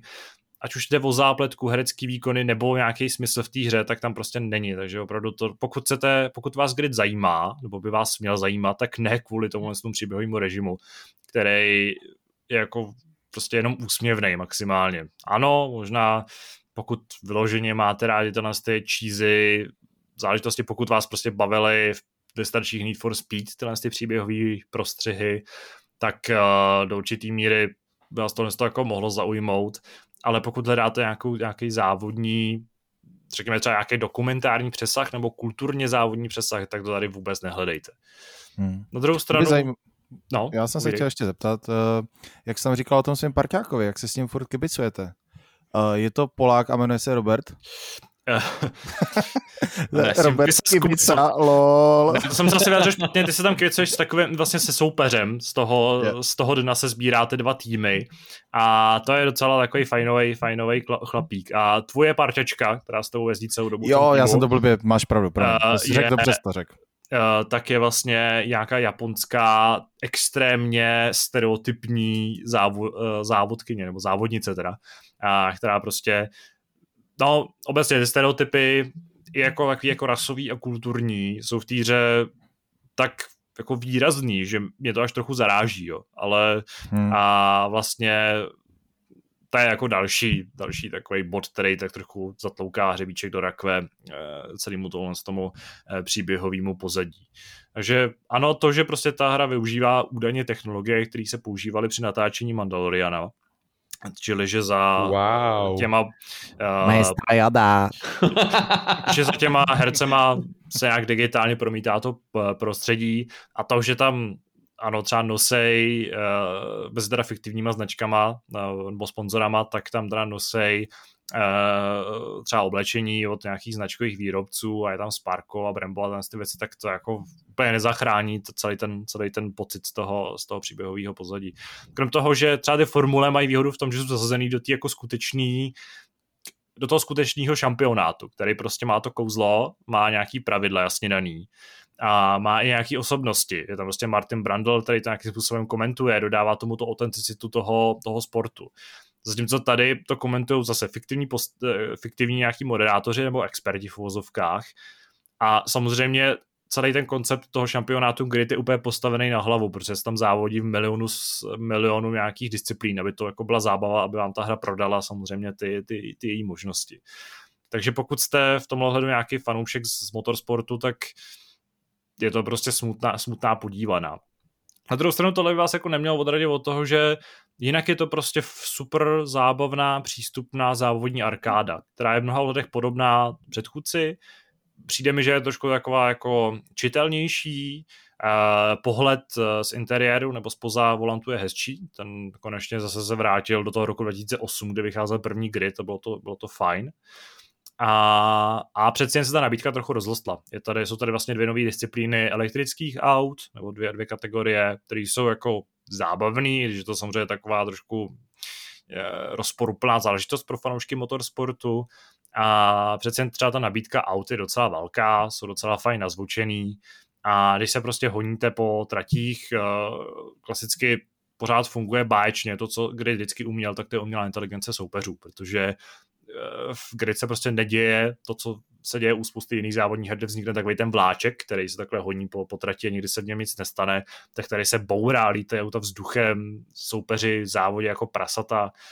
Kuba se mě těsně před za, začátkem natáčení ptal na to, jestli, nebo co říkám na ten Nemesis systém, který přines už ten reboot roku 2019, kdy, když třeba nabouráte někoho, tak se stanete vlastně jeho úhlavním sou, nepřítelem nebo soupeřem, eh, rivalem na trati. A efekt je takový, že se nad ním ukáže jako bronzová cedulka místo modrý, ale v praxi ten tu změnu nepoznáte, protože tam stejně všichni jezdí opravdu jak dobytci. Tady se na nějakou čistotu, čistotu jízdní stopy nebo čistý přijíždění vůbec nehraje.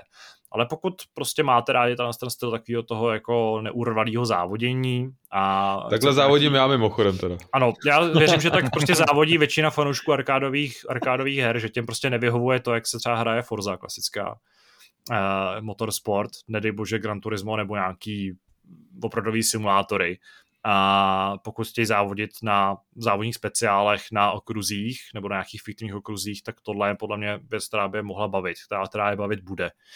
Ale uh, ty selling pointy té hry, což prostě je ten příběh, a, nebo ten, to vlastně ta největší, největší tahák, tak uh, ten se prostě za mě moc nepoved a je to trochu škoda. Ještě ní nemám, ještě v Grid Legends nemám tolik času, abych to hodnotil nějak extrémně jako dopodrobna, Tohle jsou spíš takový uh, moje myšlenky, které teďka mám a emoce. A přece jen jsem ještě nedohrál ani úplně uh, do, do úplně posledního závodu tu, tu příhovou kampaň, když už ji mám skoro za sebou. A uh, ve hře je přítomná i kariéra, která je skrze klasická, takže to budou hodnotit až, až později, až se dostanu k ní ale tohle je zatím můj zážitek z Grid Legends. Pokud ho chcete i vy vyzkoušet, tak uh, máte možnost uh, v EA Play, protože Codemasters jsou už součástí EA a můžete si vyzkoušet 10-hodinový trial. Nevím, jestli v rámci něj můžete dohrát třeba ten příběh, což je docela vtipný, nebo je tam nějaký omezení na tvrdo, jestli je tam třeba jenom první akt, ale minimálně vyzkoušet to můžete, než se rozhodnete pro investici do téhle hry. Máte ještě nějaký dotaz, nebo se můžeme posunout dál? Už nás trošku začíná tlačit čas. Můžeme se posunout dál. Posouváme se.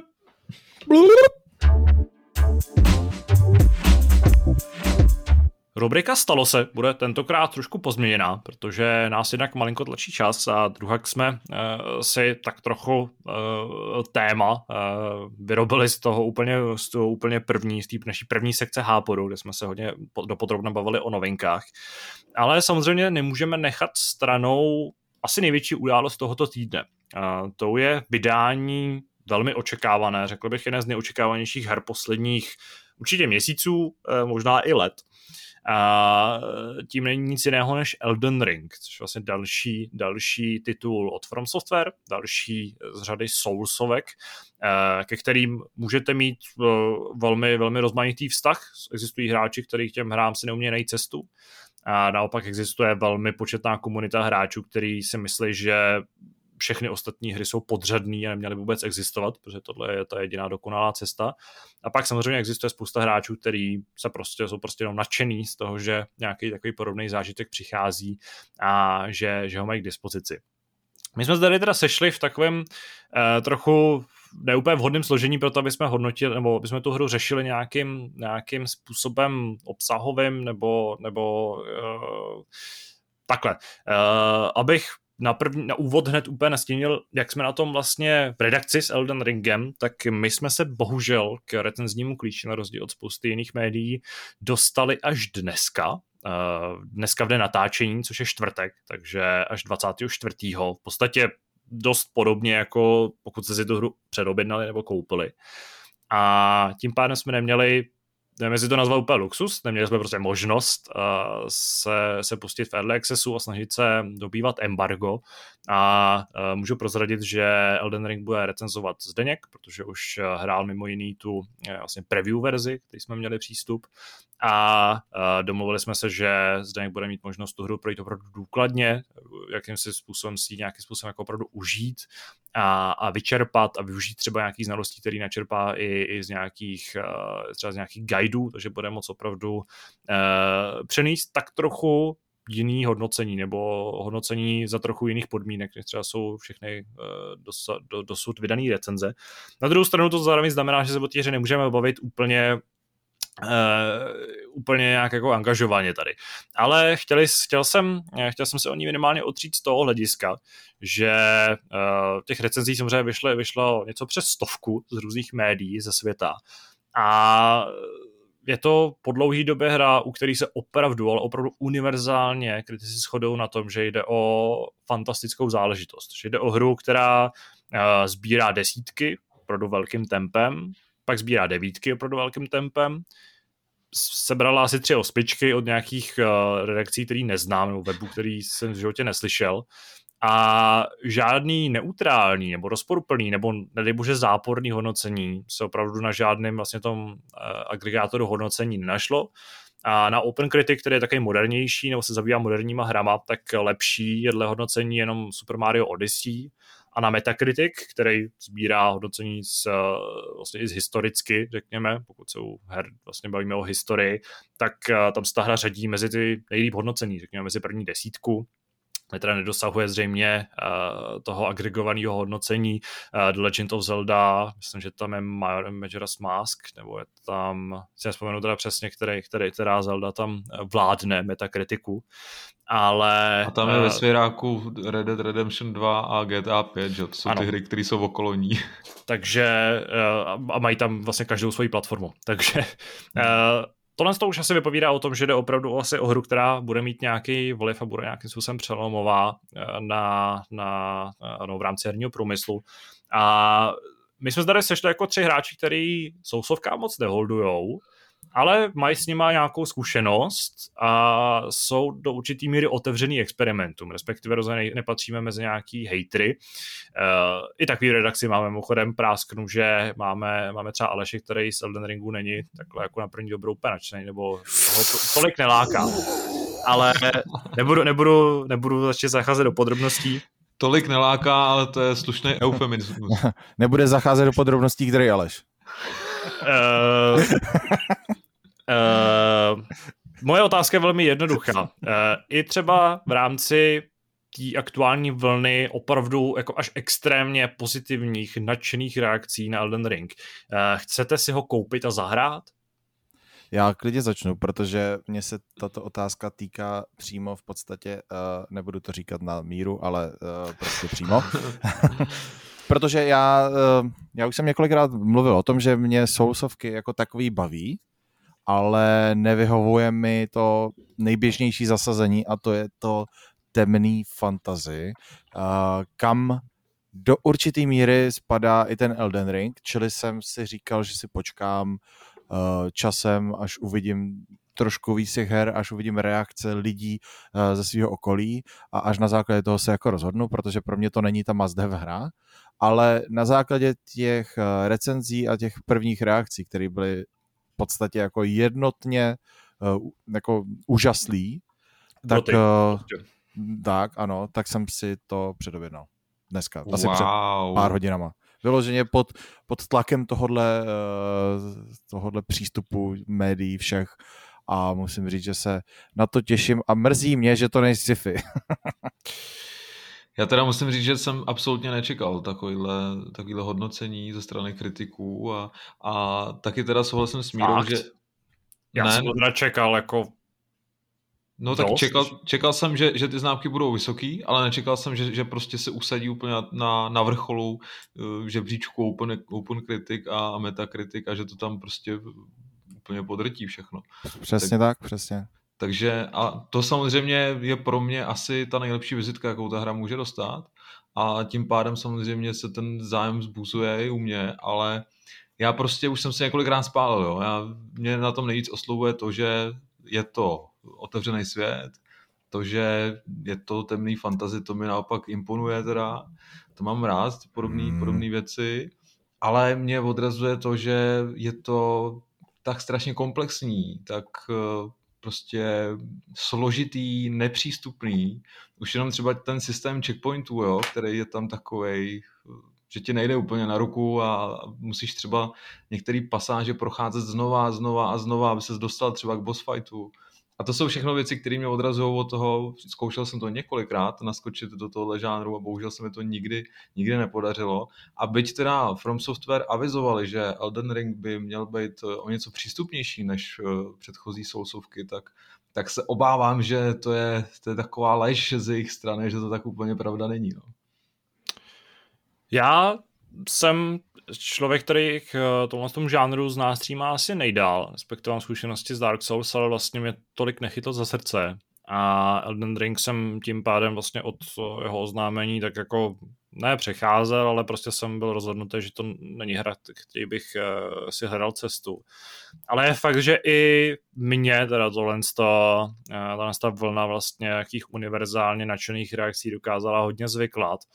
A uh, mě třeba právě zvyklávají i ty jako přirovnání, řekněme, lidí, kteří mají zkušenosti s, s světama, nebo kteří mají zkušenosti s hrama. Uh, nebo tam prostě padají, padají tam třeba nějaký paralely nebo přirovnání k Breath of the Wild, který teda bývají takový jakože hodně zdrženlivý v tom ohledu, že se nesnaží přímo nějakým způsobem tvrdit, že, že, že jsou ty hry nějakým způsobem podobný, ale že tam je nějaká, nějaký prvek toho DNA, a vlastně toho prvku, toho objevování světa, eh, který by mohl nalákat právě hráči, který bavila, bavila ta Zelda, který prostě bavili tyhle ty otevřené světy, který ti nabízejí pořád nějaký ty dobrodružství, pořád skrývají nějaký tajemství, který sám objevuješ a sám se k ním nějakým způsobem dostáváš.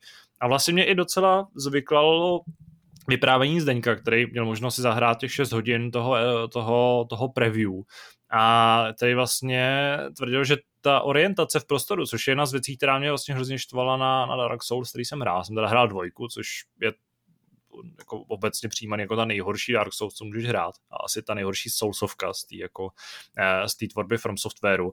Tak jsem měl problém právě s tím, že jsem se hrozně jako ztrácel v tom prostředí, že já už jsem ten, nebo já jsem prostě pokřivený takový tím jako tou láskou k tomu, že vidím nějaký ten bodík, ze kterým jdu, že prostě mám nějaký ten cíl, ke kterému se nějak jako, eh, ke kterému běžím a moc jako nepřemýšlím nad tím, jestli tady musím mít tady dolů a tady najít nějaký meč, nebo když se vrátím sem, nebo když se prostě na začátku levelu otočím, tak můžu jít rovnou zabít hlavního bose.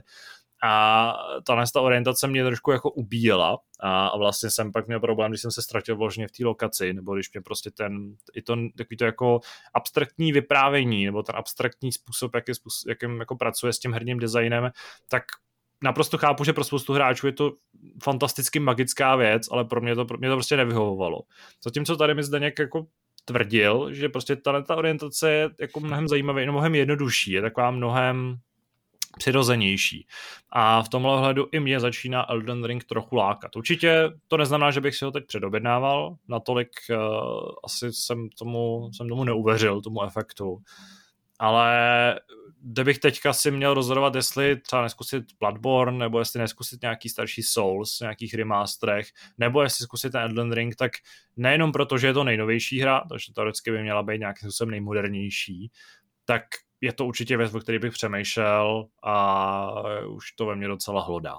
Já se teda obávám, že Zdeněk eh, tyhle hry vnímá trošku jinak a má trošku jiný měřítko než my běžní smrtelníci, takže bych na ně teda úplně nedal. a myslím si, že, že Elden Ring bude stejně kryptický jako všechny předchozí sousovky a, a pokud tomu člověk úplně nehoví, tak si myslím, že se v tom eh, hodně rychle ztratí. No tak já jdu zrušit to předobjednávku. Já jsem ne, budeš mít, ty budeš mít radost, protože je tam parkour, že jo? What? Ale pravej, ten s koníkama. Ten bez O. No, ne, jako já rozhodně nemám tak obrovskou zkušenost se sousovkama jako, jako třeba Zdeněk, ale, ale několik jsem jich dohrál a mě tenhle ten princip jako, říkám, mě sousovky jako ten princip, jak bych ten žánr, tak ten mě baví extrémně a strašně mi vyhovuje, ale jediný, co mě odrazuje od toho, abych je měl všechny dohraný, je právě to zasazení toho, temného středověku, toho temného fantazy, který prostě mě obecně nesedí. Takže uh, já se na to těším a nenechám se zvyklat, ale jestli to řeknete ještě jednou, tak možná jo. no, každopádně tohle, tohle téma diskuzní uh, je tak trošku na dluh, respektive si tady tak trochu jako půjčujeme, uh, půjčujeme čas, aby jsme ho mohli splatit uh, příští týden, protože už teď víme, že vyjma Zdeňka se v redakci bude Elden Ringu věnovat víc, víc členů, který akorát se dneska nemohli dostavit, ale samozřejmě se ještě do té hry nemohli dostat, takže si Elden Ring, ten fenomén současné doby, velmi podrobně, aspoň to doufám, rozebereme uh, v příští epizodě Háporu, takže se máte na co těšit. A já teda taky se přidávám, jo, jenom abyste mě nezapomněl, já už teda taky to budu hrát, když to mám připravený, no já, nainstalovaný. Já, já jako jsem neurčitý, protože samozřejmě nemůžu nic, nechci nic slibovat předem, ale budu samozřejmě rád, když se zúčastníš. I, jo, takhle, to já sem nepřijdu, já jenom to budu hrát. Aha, dobře. dobře, takže s, touto, s tímto zklamáním se myslím můžeme... Ne, možná jo, uvidíme, kdy to dáme, tak to, tak možná přijdu, tak uvidíme. Já jsem strašně jednoduše ovlivnitelný. To nějak vymyslíme. Ano, já tě ovlivním a přesunu tě k dotazům.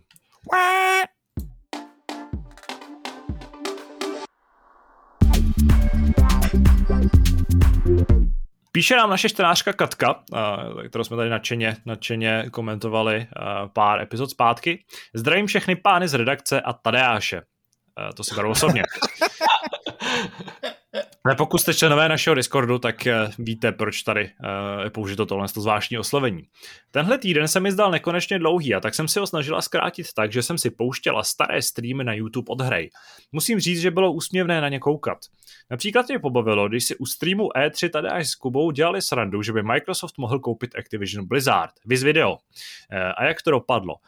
Uh, ano, uh, Káťa nám tady poslala uh, video, ve kterém, na který já jsem třeba úplně zapomněl, ale během loňský E3, uh, během uh, streamu Microsoftu teda, evidentně, protože uh, teda upřímně nepoznávám to, co se vlastně děje na obrazovce, ale tak nějak matně si, matně si vzpomínám. Uh, jsem tak jako s úsměvem na tváři uh, a, a s, ne, s nějakou blaženou nevědomostí v duši zmiňoval, že by třeba Microsoft mohl koupit Activision, že by to bylo hrozně vtipný.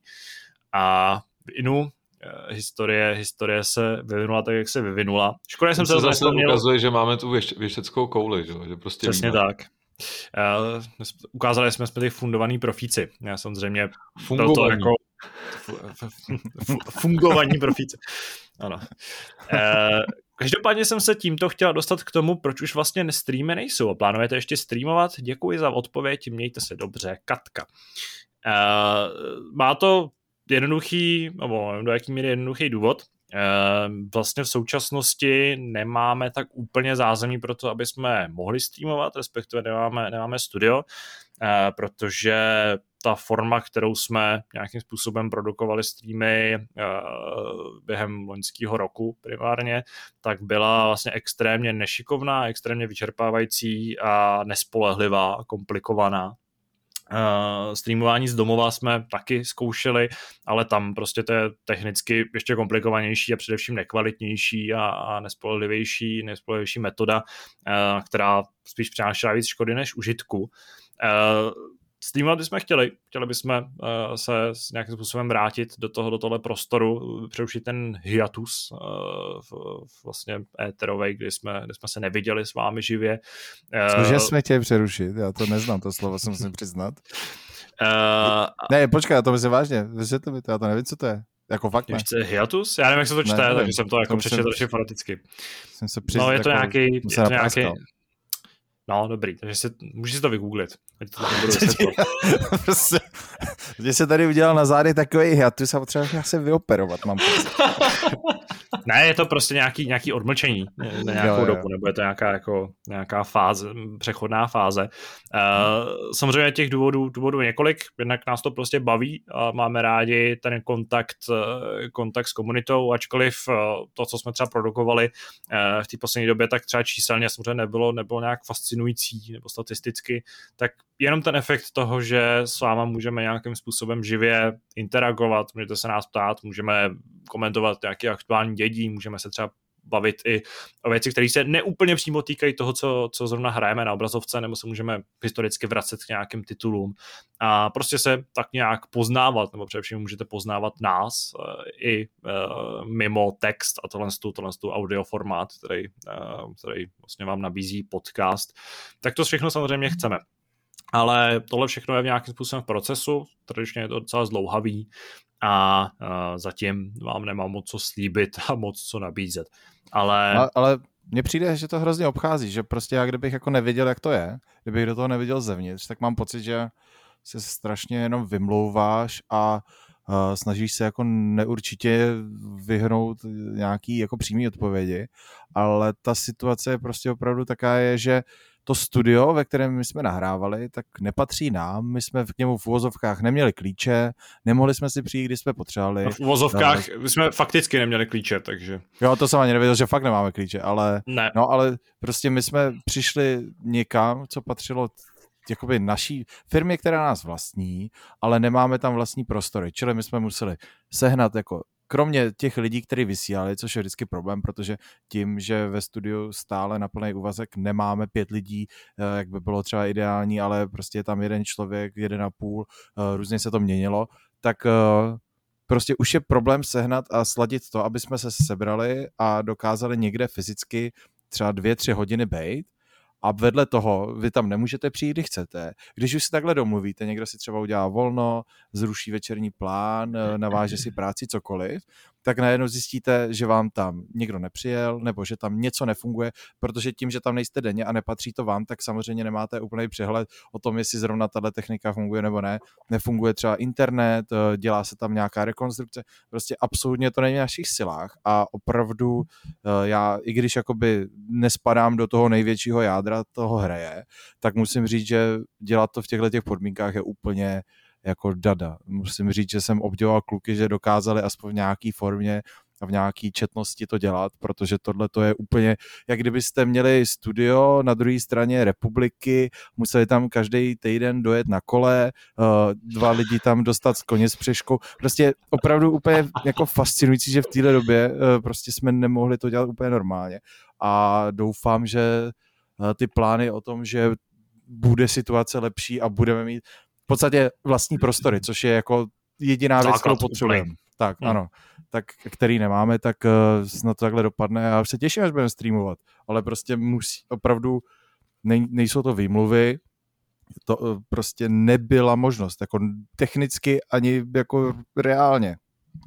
Já bych to ilustroval, nechtěl jsem být takhle konkrétní, ale myslím, že mě za to někdo ne, nezbije. Když jsem ne, naposledy úplně streamovali, tak jsem po příjezdu do studia musel sešroubovat monitor, abych měl na čem vlastně ten stream nějakým způsobem dělat a vybalit to z krabice, eh, ty součástky a tak dále. A já jsem rád, že to zaznělo, já jsem rád, že to zaznělo od Míry, protože od nás to může znít, že, že je to prostě výmluva a jako můžeme si sypat popel na hlavu taky za to, že, že jsme se to snažili rozjet a že se nám to třeba nedařilo tak, jak bychom si představovali, ale bohužel ty podmínky prostě tam nejsou. No. Takže já taky doufám, že se tohle zlepší a e, nechceme to dělat kvůli tomu, abychom nahnali nějaký čísla sledovanosti, chceme to dělat hlavně kvůli tomu, že se chceme prostě potkávat s našimi čtenáři a, a zachovat nějaký uh, nějaký prostor, kde si prostě můžeme něco říct, kde můžeme na sebe reagovat a, a to by bylo fajn do budoucna. No. A dávat tomu tvář? Tak. Tak. A, a i, i tvář míry samozřejmě, který patří do jádra hry. Nevím, co to tady, co to tady říkal ten kluk. Co mě tam stahuješ k vám tam do Vůbec mě do toho netají. Píše nám, tak, píše nám Kuba. Eh, Dobrého dne. Předem svého dopisu se chci vyjádřit k debatě o novém Assassin's Creedu. Osobně jsem nehrál všechny tituly, ale moje první setkání proběhlo s Assassin's Creed 3. A později jsem do, do, jsem dohrál klasiku Eciovskou. Tu africkou blbost jsem totálně přeskočil a vrhnul se na Odyssey a teď vyhlížím nějakou slevu na Valhalu. Pokud bys vám nějaká válela, v redakci rád ji vyměním za ledvinu, sochu Gruta nebo vlastnoručně kreslený obrázek. Kdyby se nám nějaká valila v redakci, tak to znamená, že máme redakci. Za to bychom byli taky moc rádi, aby měli bychom za to klidně i vlastnoručně kreslený obrázek. Každopádně jako fanoušek RPG stylu her, uh, moje top 3 jsou Zaklínač, Jedi Fallen Order a God of War, se mi, nebo Gotovar, Gotovar, pardon. Gotovar. Se mi mladší díly zamlouvají mnohem více a těším se na další. Nevím, proč ho teda nebavilo, nebavilo Origins. Protože to je mhm. vlastně základ nebo za, zakladatel té nové trilogie no, a říkal. já ho mám třeba možná nejradši z těch, z těch nejnovějších tří Assassin's Creedů, nebo na něj mám jako nejhezčí vzpomínky, jakkoliv mě bavily i ty další. Teď trochu z jiného soudečku. Chtěl bych se vrhnout do světa Warhammer, ale nějak nevím, jak začít, a tak jsem si řekl, proč se nezeptat vás, kteří jste mi vždycky pomohli. Jsou všechny díly hratelná na PlayStation 4? Který je vůbec první a který stojí nejvíc za to? Případně jaké díly jste vyhráli a doporučujete? Děkuji vám za rady a smrt Spartě, promiň Míro. PS, minule jste mi... jsem mu poradit. Minule jste mi radili o výběru her z EA Play a teď nemám žádný život, protože pořád jen hraju, takže děkuji já i moje přítelkyně. Nemáš zač. A poděkuji EA. Uh, nevím, do jaký míry my jsme tady fanoušci Warhammeru. Mám pocit, že to bude trochu komplikovanější. Uh, jednoduše řečeno, určitě umím odpovědět na to, že všechny díly nejsou hratelné na PlayStation 4, protože jich je obrovský množství. Navíc samotný Warhammer má několik sub subsérií nebo podsérií. A moje zkušenost začíná a končí s Warhammerem 40 tisíc. Hrál jsem, uh, hrál jsem No, já jsem jak se přesně jmenuji, Dawn, Dawn of War, byla vlastně ta série těch uh, real-timeových strategií. Jo, jo, ty jsou tak fajn, jsem no. ty jsou super, takže to je určitě věc, uh, kterou vyzkoušet a která je prostě zábavná, ale to je zase písničková záležitost. A hrál jsem Space Marine, jsem se jmenovala ta uh, vlastně hack and slash, řekněme, nebo bojovková záležitost, hmm. která dostane pokračování to je taková věc, na kterou musíš být naladěný, musíš být už trochu naladěný na ten svět a na takovou tu úplně neuvěřitelně přehnanou mechaničnost, gigantičnost, testosteronovost z těch her, ale tam možná už teda bude zase taky překážkou nějaký stáří té hry, protože ta už, to je myslím z před minulý generace konzolí a myslím, že na ní se ten zub času podepsal hodně a uh, pokud je zajímá ten klasický Warhammer, tak uh, zase PlayStation je tady v tom překážkou, ale kdybys náhodou měl PC, tak uh, na základě hodnocení, mimo jiný uh, třeba posledního dílu, tak uh, Total War Warhammer uh, je trilogie strategií, který tě do toho světa vrhnou, ukážou ti ho a zřejmě se u něj budeš dobře bavit, pokud máš rád real strategie. Ale zase upozorňuji, že prostě Warhammer není jako série jako taková, je to hmm. prostě univerzum, eh, který ještě má několik časových linek, nebo má, nějakých, má několik prostě velmi rozdílných sekcí časových, nebo ér, a v nich se odehrává, odehrávají hry různých žánrů. Takže já bohužel nejsem na Warhammer žádný specialista, a moje zkušenosti byly ty, které jsem teďka zmínil. Nevím, jak se o tom kluci, třeba jsou na tom o něco, o něco lépe. Mám radši tu fantazii od nož, takže, takže já jsem třeba četl dřív knížky s tím zabíječem, s Gotrekem a uh-huh. měl jsem to strašně rád. A pokud bych měl doporučit v tomhle směru nějakou hru, která je i na PlayStationu, tak bych doporučil Vermintide. To je taková rubačka, je to vlastně eh, ani ne tak stará záležitost, takže, takže tam si myslím, že neudělá chybu. Hmm. No, mě máma vždycky říkala druhým jménem Warhammer a já jsem podle mě největší odborník eh, v České republice, ale po tom, co jsi tam napsal na konci svých dotazů, tak já ti prostě nic neřeknu. ne, v životě jsem nic nehrál z Warhammeru, takže vůbec netuším. Ještě než se dostaneme k té závěrečné miniře avizovaný, tak eh, nám taky píše, píše nám takový vzkaz, trošku smutný, uh, čtenář Tuktukan. Zdravím lidi z hry, nemám žádný dotaz. Váš web jsem sledoval denně přes 12 let, to samé se dá říct o podcastu, ale poslední dobou se mé návštěvy vašeho webu dost omezily. Asi tak na jednou měsíčně. Váš web je přímo zaplevelený reklamama a už nemám náladu pořád něco zavírat, nedej bože se netrefit na pidi křížek na mobilu. Přeji vám hodně štěstí ve vašem působením na internetu a loučím se. Jsem sice jeden, jeden, jen jeden z mnoha, ale i to se počítá. Děkujeme za podporu. Eh, je nám líto, že, že odcházíš, nebo že už, že už uh, nás nebudeš aktivně číst, nebo že už nás aktivně nečteš. A uh, bohužel ta situace je taková, jaká je. Já zase na druhou stranu bych měl být úplně upřímnej.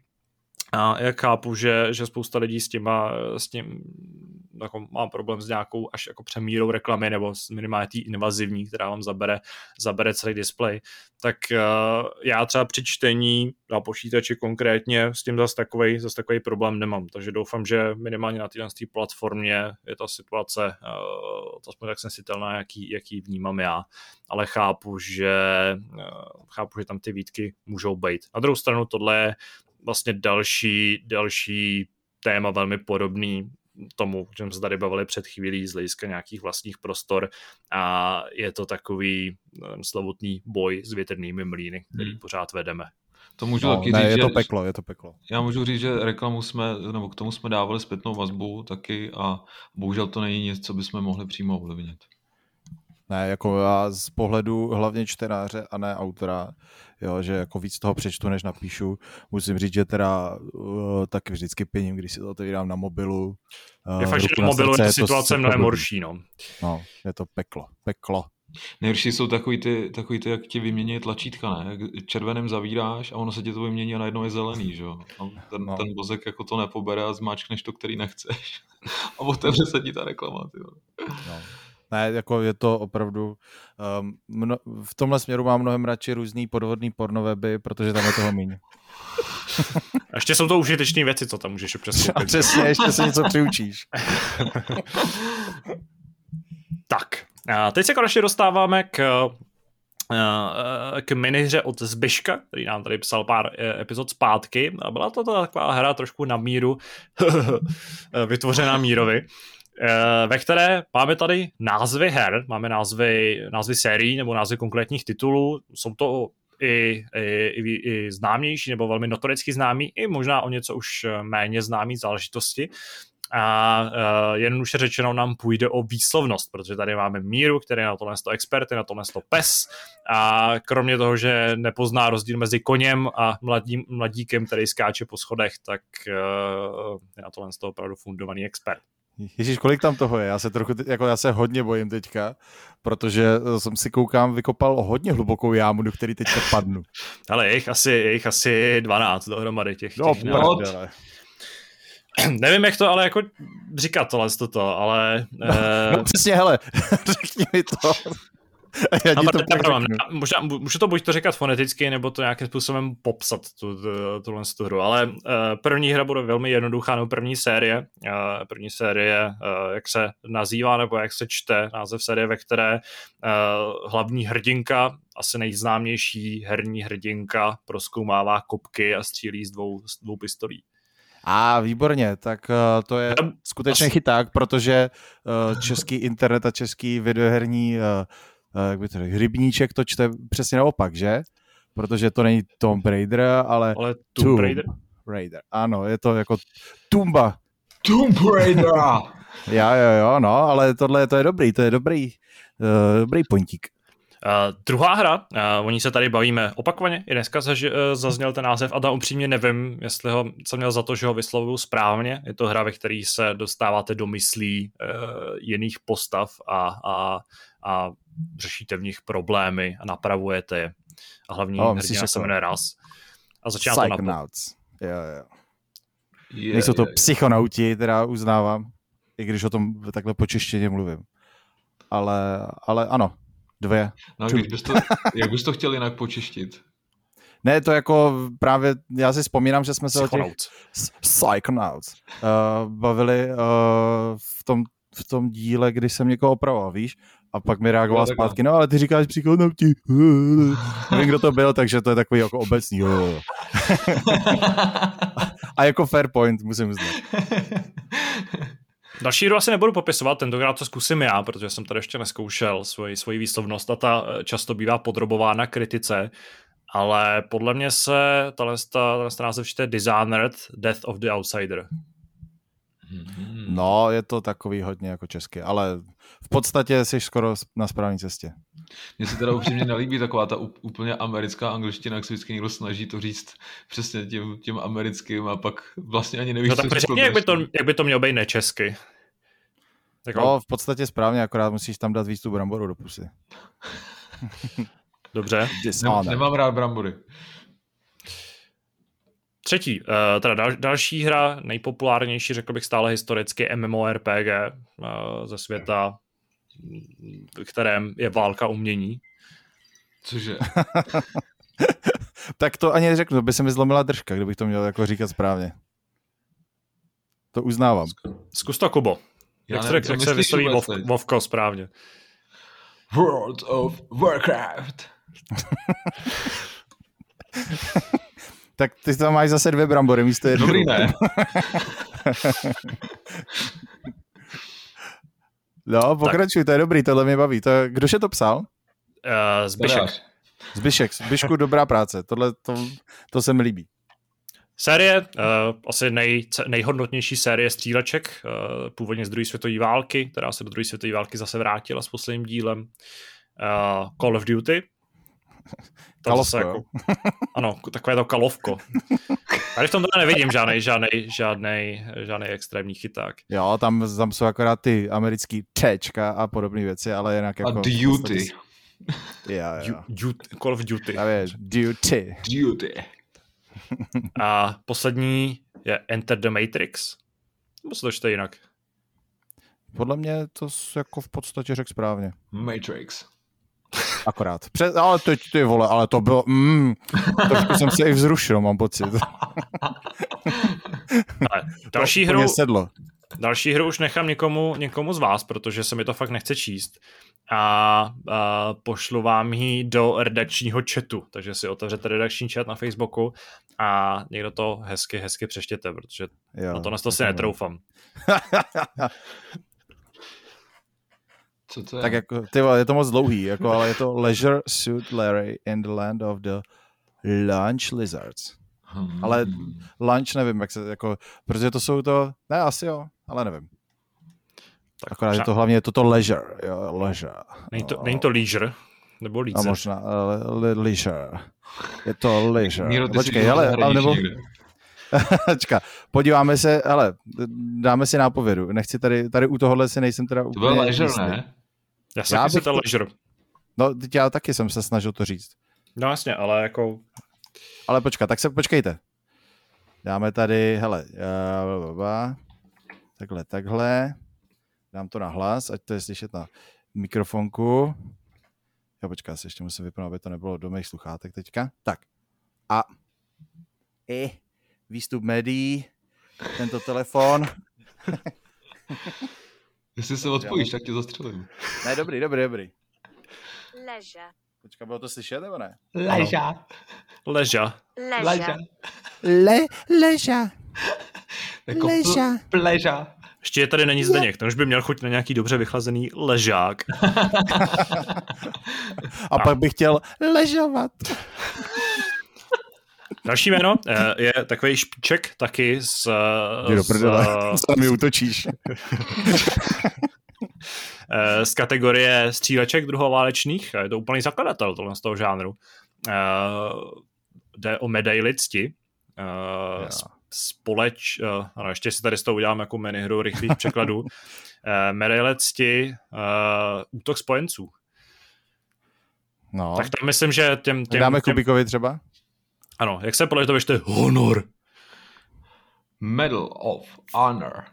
Mm, ty jo, ale u tebe to mám jako vyloženě musím říct, že mi děláš radost, Kubíku. Mm. To by těch brambor tolik, že uh, s tebou bys neměli irové problém s žádným hladomorem. Ty, to jsem dneska neobědval ještě. tak. A vyloženě nakup... z toho děláš pleža. Na Kubu padne i další hra, protože Nechci už. Uh, je to velký fanoušek, je to milovník Chris a má rád, má rád mor, určitě. Cože? A... Tak to bude asi Plague. Plague Tale. No. Tak záleží, ten... který z těch Plagueů. A nevím, no, co tam je to, ten podtitul. To původní, in, Innocence, jestli to ještě správně takhle. Innocence. Jo, to je pěkný, to je jo. pěkný. Takže je to Plague? Ano. Plague. Plague.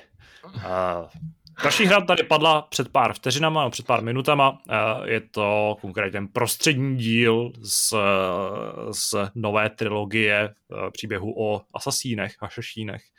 Je to ta Odyssea, takže je to Assassin's Creed Odyssey.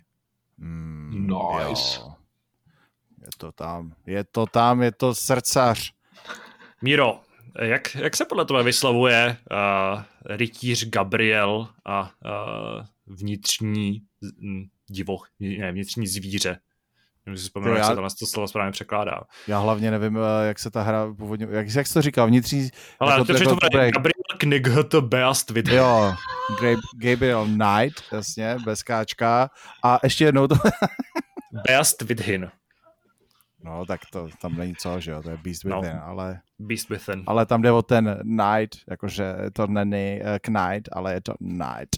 Ale mě se úplně připomínají ty časy, kdy jsme byli na základce, ty herní časáky prostě a nikdo nevěděl, jak se to vyslovuje, že? A tam přesně padaly takovýhle paskvily, prostě. Já jsem, to, to byly časy. Já jsem si při, při čtení tohle uh, dotazu, když nám přišel poprvé, jak jsem si vzpomněl na to, že když jsem jako malý čet Harryho Pottera, tak jsem vůbec neměl uh, ponětí o tom, jak se čtou některé jména. A myslel jsem si, že Ginny uh, se čte Ginny. A přišlo mi to, oh. je takový jako nehezký, nehezký melodický, nevím, nehezký melodický slovo. Teda jméno. Jak jsi s tím žil? Uh, no, docela, no, docela dlouho přes jsem hry čet, když jsem byl opravdu jako dítě ve školce a, a až později jsem zjistil, uh, jsem možná zaslech, že, že se to asi takhle správně nevyslovuje. Hm. Ale... Jo, to já jsem měl v tomhle výhodu, že já jsem první díl nečet, ale měl jsem ho na kazetkách namluvenýho od Jiřího Lábuse. A hmm. takže jsem se všechny tyhle ty věci naučil od něj, že jo?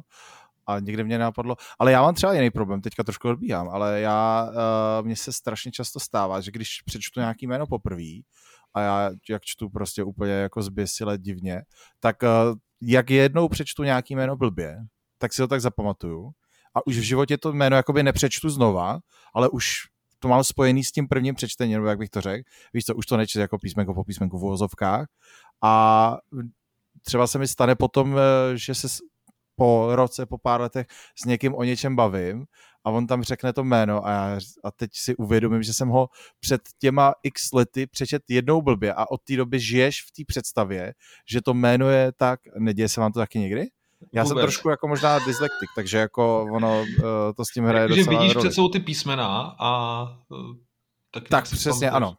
Mhm. Já přesně, se snažím jako vymyslet, že nějaký pří, příklad, nic nenapadá. Já takhle, takhle se nespomenu, ale se mi to děje, děje se mi to často, prostě když máš jako já prostě říkám dyslektik, takže pro mě jako to čtení je jako náročné, abych se soustředil a zejména třeba když, když tam třeba ve filmu nebo v seriálu nebo když čtu právě knihu, tak když mám jména třeba na stejný písmeno, tak se mi třeba ty postavy pletou. Jo, že jsou třeba, já mhm. nevím, začíná to na U a je to na tři slabiky a končí to na A a v tu chvíli v tom ději, prostě když je tam víc těch postav, tak mám, tak opravdu tím, jak jsem dyslektik a neč, jakoby ty pro mě jakoby si, tam, ten mozek si to ulehčuje tím, že on jakmile ví, co to je za slovo, nebo v úzovkách ví, tak, uh, tak už si jako ulehčuje to čtení tím, že se tam doplňuje ale celý to slovo. Víš? Normálně člověk, když tam má třeba prohozený písmenko, tak si toho nevšimne a doplní to, ale mě to třeba doplní celý to slovo v úzovkách. Takže já potom žiju úplně v, v milný představě, že se něco takového děje. Takže Ginny... Poslední... Tak. Ginny s tonikem. Uh, posledním jménem, uh, tak uh, to je, jako nevím, jestli to je vlastně jméno nějaký hry, ale je to slovo, které je velmi často používané ve hrách, označuje, označuje zabijáka nebo varaha. A je to třeba jedna z klás ve Vovku. A je to ta Roguna. A podle mě se to teda správně ještě Rouk. Jo, jo, jo. To je, jak jsem mu říká, derebák. Nebo Rouč. Růž. Růž. Castle Růž. Jo. Ještě jednou, no.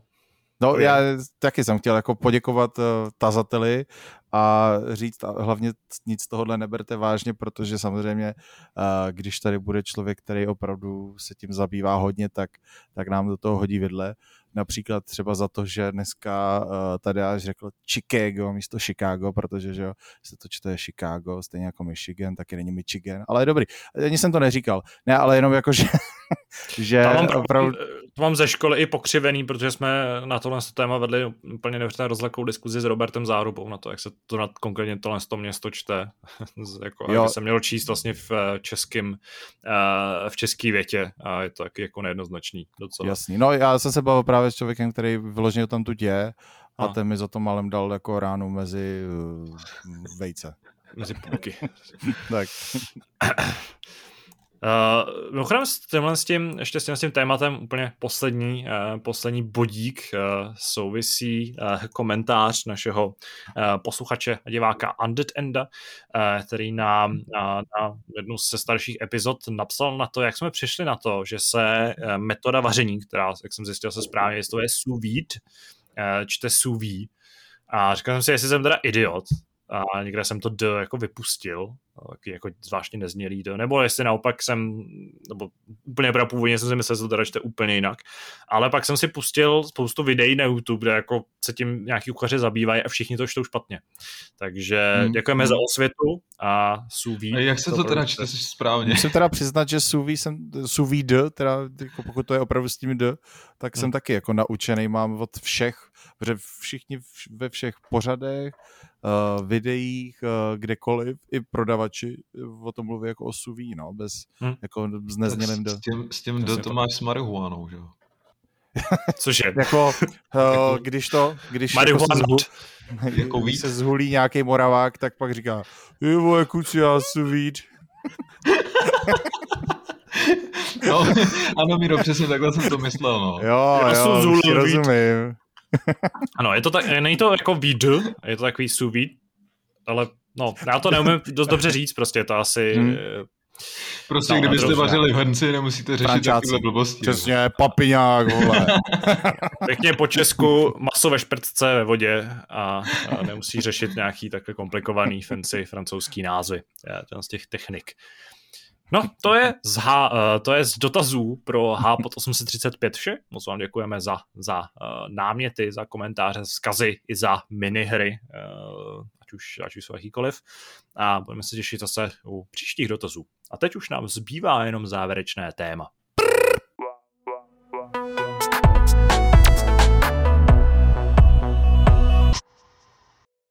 Čas se nám nachýlil, končí nám uh, H pod 835 a to znamená, že se jen podělíme o naše nejlepší nebo nejhorší zážitky z posledních uh, dnů a týdnů. Já vím, že Kuba má docela naspěch, takže mu klidně dám slovo, aby, aby se mohl rozloučit a, a sdělit nějaký svůj zážitek, ať už milý nebo nemilý. Ale já se teda loučím, ale zážitek stejně žádný nemám, takže mějte se krásně, uslyšíme se příští týden a, a, a čus. Čau. Čau. Já jsem smutný. já navážu s tím, že eh, jsme se tady na začátku bavili o tom, že eh, současná doba z důvodu, který určitě znáte, který asi nebudem, nebudem pitvat, tak není úplně, úplně veselá, není úplně pozitivní. Já to příliš nezlepším ani svým zážitkem, ale chci se o něj podělit. Naštěstí nesouvisí s tou aktuální věcí, která hýbe světem, ale s tou věcí, která hýbala ještě, no, která pořád hýbe, ale už ne tolik. Uh, protože jsem tady nedávno zmiňoval, že jsem prodělal covid, dokonce jsem jednu, jednu epizodu natáčel, natáčel nemocnej a uh, tu předchozí epizodu 834, tak už jsem se cítil v pořádku. Jsme natáčeli už v pátek nebo ve čtvrtek, nebo určitě jeden z těch dvou, nebo to si který.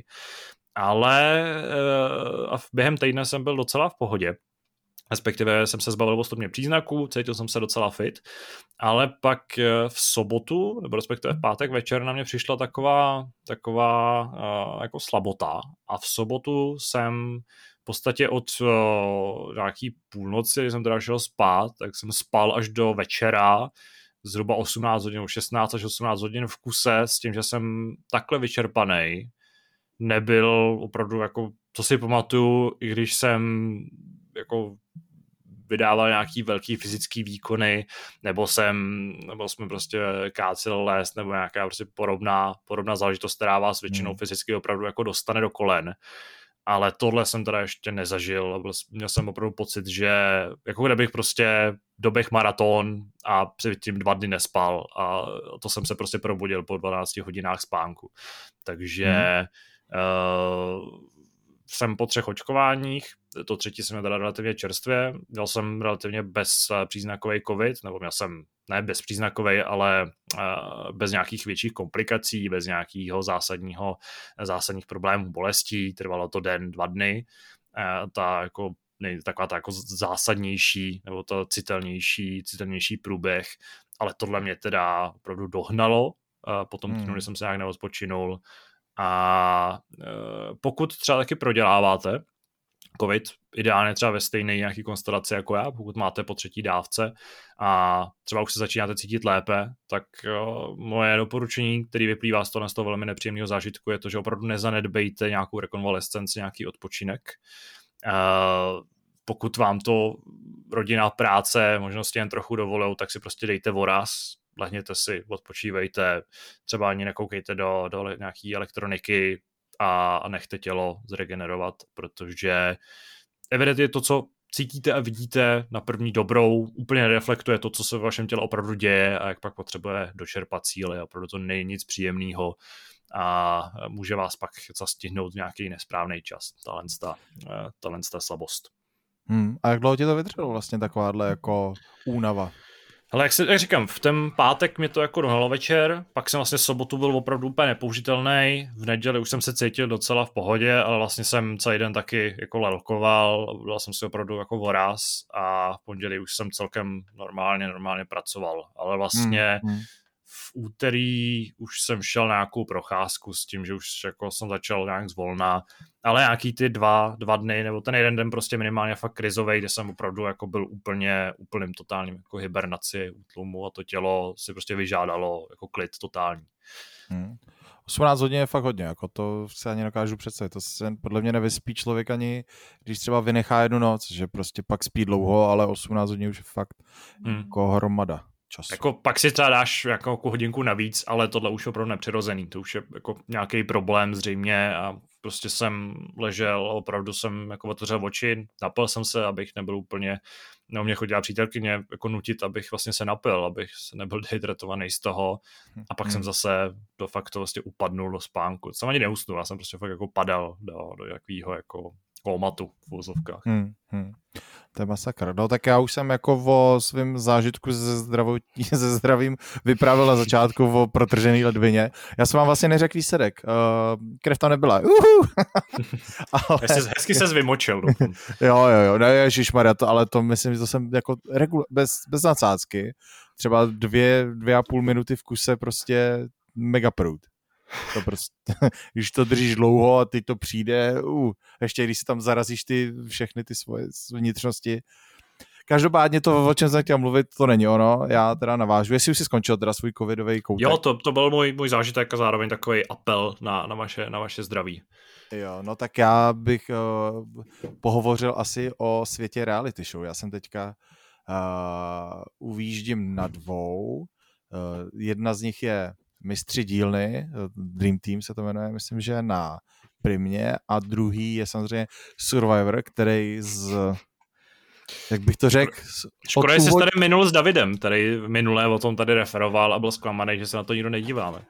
No, to je škoda, protože jako za začátku jsem se na to díval vyloženě jako z nějaký škodolibosti, nebo jak bych to řekl, prostě takhle špatně, já jako Survivora obecně mám hodně rád, viděl jsem řadu serií. Nejsem ten člověk, který viděl všech 22, ale třeba kolem 8, 10 jsem jich mohl vidět a prostě těšil jsem se na to první skutečný uh, ten, ten Survivor v českém prostředí nebo československým. A musím říct, že teda takhle špatně od začátku do konce udělaný pořad uh, jsem neviděl strašně dlouho. A musím říct, že já jsem, já jsem si vyloženě užíval s lidmi, se kterými to sleduju tak jsme si dělali srandu z toho, jak je to nastříhaný, jak je to ozvučený, jak je to poskládaný, ten princip, to, že to je mnohem jednodušší Survivor, než jako je běžně a e, jak ty lidi se s tím srovnávají nebo nesrovnávají. Takže z takový té škodolibosti, kdy opravdu člověk e, z toho má le- je to tak špatný, až je to dobrý, se to mm-hmm. pomalu začíná stávat docela dobrým pořadem. Jasně, furt to nebude prostě klasický Survivor, ale mám pocit, že uh, uh, ten český tým, který na tom pracuje, ono je, to není totiž moc lidí, oni, podle mě Češi jsou tam třeba čtyři v tom týmu, jinak je to všechno, ono je to jakoby ta turecko-řecká verze, z ní to vychází, proto jsou tam takový ty uh, duely po vyřazování, jo, že místo toho, aby toho, koho zvolej, tak by odešel, tak je tam ještě potom závěrečný duel s někým a různý tyhle ty věci. Eh, ten styl toho, těch soutěží, ten styl eh, toho eh, celý té dramaturgie právě vychází z té řecko-turecké licence a vlastně oni natáčejí několik Survivorů najednou přesně pro tyhle ty země, Turecko, Řecko, tam Maďarsko tam je a takhle. A takže v tom týmu reálně pracuje strašně málo Čechů a Ondra Novotný jako moderátor je z toho úplně nešťastný, protože on je taky velký fanoušek jako klasického Survivora a musím říct, že už jsem dlouho neviděl, aby se moderátor pořadu, který moderuje, takhle kriticky vyjadřoval k tomu pořadu, který moderuje, nebo jak bych to řekl. Vlastně na sociálních sítích se jako nebere moc servítky, samozřejmě to nenapíše úplně napřímo, ale jeho hashtag not my choice a podobné věci uh, se tam objevují docela často. Každopádně, abych jako eh, se vrátil na nějakou kolej zpátky, musím říct, že z toho úplně jeho příšerného průšvihu, který to byl, se to pomaličku začíná stávat klasický Survivor, že po, já nevím, kolik těch dílů mohlo být, 8, 10, něco takového, se tam začínají objevovat jako takový ty pletichy, to, o čem to je hodně, eh, takový to domlouvání aliancí, vyřazování a tak.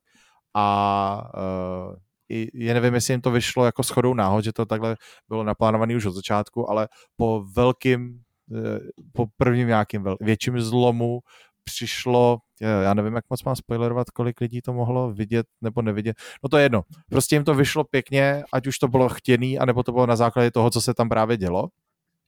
A musím říct, že teď už se na to těším jako upřímně, nebo jak bych to řekl, jo? že už z toho mám radost. Furt mě teda deprimuje to, že každý díl má dvě hodiny a jsou dva díly do, do týdne, čili jeden, uh, jsou tam soutěže, který, já nevím, v normálním Survivoru máš třeba sestři, nějakou soutěž a potom tam máš sestřih toho nejlepšího, co se odehrálo v rámci, v, v rámci té soutěže těch týmů nebo těch duelů nebo čehokoliv.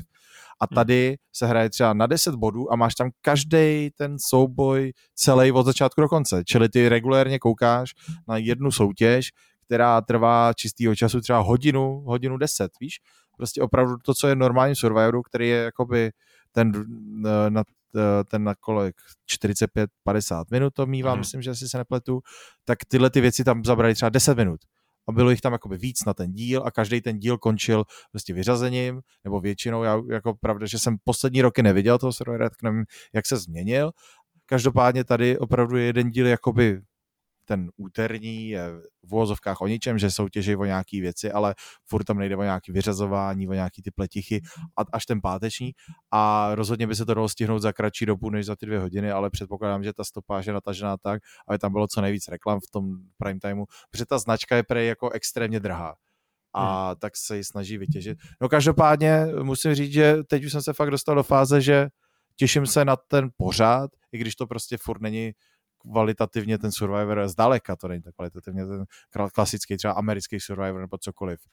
A ta druhá věc je, jsou ty, ten Dream Team mistři, uh, mistři dílny, uh, který je poskládaný o tom, Dost mi to připomíná principiálně právě, mluvil jsem o tom třeba rok dozadu, rok a půl, jmenovalo se to uh, Blowout, myslím, že prostě o o výrobě skleněných uh, věcí, taková soutěž, uh, reality show a tohle to je prostě, že jsou tam uh, dva týmy, respektive nějakých 12 lidí začínalo, jestli se nepletu a uh, vlastně dostanou úkol a musí jako v tom týmu vytvořit nějaký produkt. Vytvářeli motokáru a jeden z porodců tam byl Tomáš Enge, pak vytvářeli, já nevím, Boudu, vytvářeli uh, maš, ten no, maškarní, jak se mu říká, uh, Rio de Janeiro, když máš, ne maškarní, ten, ten průcho, prů,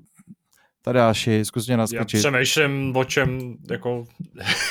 v Rio de Janeiro máš obrovskou akci, kde lidi se oblíkají uh, karnevalový, tak, karnevalový no, oblek a tyhle ty věci. Aha.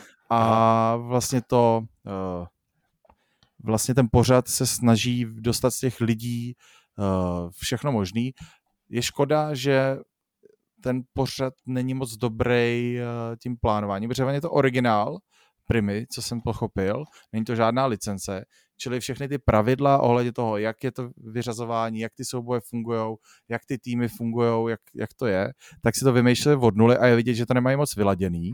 A takže tam to trošku vázne, že třeba když se ty lidi vyřazují, tak eh, ten tým, který prohraje, tak z něj musí vybrat dva lidi, ne, který se vyřadí, ale který prostě eh, mají křížek, že jsou jako, že budou jedni z těch, ze kterých se bude vybírat, kdo se vyřadí. A funguje to tak, že si stoupnou ke stolu třeba v těch pěti lidech a Vojta Kotek, který to moderuje, ukáže na jednoho a ten člověk musí říct jednoho chlapa, jednu ženskou a vysvětlit proč. Ale to pořadí, v jakém to říkají, je v podstatě na tom moderátorovi a hlavně ty lidi to jakoby neřeknou předem, Čili se strašně často děje to, že jeden někoho řekne a ten druhý řek, ho řekne zpátky, protože ho řekl, víš, jako vyloženě mu řeknou, mm. no tak ty jsi řekl mě, tak já dávám tebe. A vůbec to ne, nezáleží na tom, jak byli dobrý třeba v tom souboji, jak byli dobrý jako ty tvůrci, řemeslníci, cokoliv. A je to takový nedodělaný, ale je tam obrovský potenciál v tom, v tom pořadu a v té reality show a musím říct, že pokud bude nějaká druhá řada a dotáhne se do jako k nějakému lepšímu systému, tak se na to taky budu jako extrémně upřímně těšit. Mm-hmm. A pro lidi, kteří jsou takový ty kutilové, který baví doma si něco vylepšovat, nebo třeba rekonstruovat barák dva roky a podobně, tak uh, myslím, že tam najdou hodně zpřízněných duší, nebo takový to myšlení toho, toho kutila, hobíka a myslím, že by se vám to mohlo líbit, protože mám pocit, že to v tom éteru trochu zapadlo a líbí se mi, že Prima prostě přišla s něčím originálním, s nějakým originálním konceptem, a který dává hlavu a patu a jenom ho chce dotáhnout. Takže pokud někdo z posluchačů kouká, tak ať klidně napíše, jak se mu to líbí nebo nelíbí. Ale myslím, že víc bude lidí, co znají a koukají na toho Survivora. Každopádně tohle jsi mi připomněl, eh, já jsem totiž měl dojem z toho prvního tvýho eh, tvrzení a z toho ty generičnosti překladů některých názvů některých reality show, eh, že jde o nějakou takovou tu zahraniční, zahraniční to přesně pamatuju, že jsem se, a to už je teda hodně let zpátky, díval na, na nějaký podobný show, ale jako americký nebo britský, nevím, ve kterém právě týmy nějakých kutilů sestavují nějaký stroje a pak s nimi dělají nějaký výzvy a pamatuju si, že to byla docela zajímavá, zajímavá záležitost, protože to bylo, myslím, že se to jmenovalo smetištní války a spočívalo to v tom, že na brakovišti, respektive, že prostě dostali nějaký obnos peněz, za který mohli jakoby nakoupit věci. Z pravidla, já si teďka pamatuju konkrétní příklady, my jsme měli vyrobit tank z motorek, nebo něco takového. Mm-hmm. A nebo prostě takhle typi, typicky možná to není úplně konkrétně, možná jsem zmotal víc těch epizod dohromady, ale prostě třeba dostali peníze, které mohli koupit, řekněme, dvě nebo tři motorky z bazaru a pak měli k dispozici prostě vrakoviště, ze kterého mohli použít cokoliv v podstatě. Mm-hmm. A měli vytvořit, pamatuju si, že měli vytvořit tank, který střílí brambory a jezdí ale jako vloženě jezdí, že to nesmělo být prostě nějaká šlapací ptákovina. A, nebo měli právě vytvořit třeba něco jako závodního, nebo měli prostě vytvořit nějaký, nějaký celkem jako takový efektivní, efektivní stroje to nemělo být vyloženě jako na pohled zajímavý jenom, ale uh, pamatuju se, že vyloženě s těma tankama tam měli jako výzvy, že stříleli do nějakých terčů uh, pomocí děl a měli vymyslet třeba i jako koncept toho děla, nebo vůbec jak má fungovat celá ta věc. A, mm-hmm. a bylo to možná jako to mělo společnost Discovery. Takže mhm, to bylo mhm. takový jako typicky discoveryový, uh, takový zvláštní přídavný jméno. Jo, pokud... oni, mají, oni mají ten styl svůj jako ano, jasně viditelný pokud jste se někdy dívali na, na, na, na podobný show na Discovery Channel, tak přesně víte, o čem mluvím. A možná se teďka někdo vzpomene, přesně se na to díval taky. A vím, že mě to teda hry moc bavilo, protože to bylo prostě hrozně zajímavý. Bylo to takový přehnaný dneska možná už bych v tom viděl nějaký takový ty trošku kliše, vyhnaný nějaký, eh, nějaký dramatický scény, ale zase se musel nechat, že ty lidi zřejmě opravdu byli schopní vymyslet co zajímavé věci s tím, co měli a to využití prostě těch odpadků. Je třeba i pro nás jako hráče celkem atraktivní v tom, že to je ve hrách docela často používaný motiv, takže to až by to připomněl, možná si nějaký, nějakou epizodu najdu, nebo si najdu ten, ten, ten pořad, jestli to třeba furt vysílají.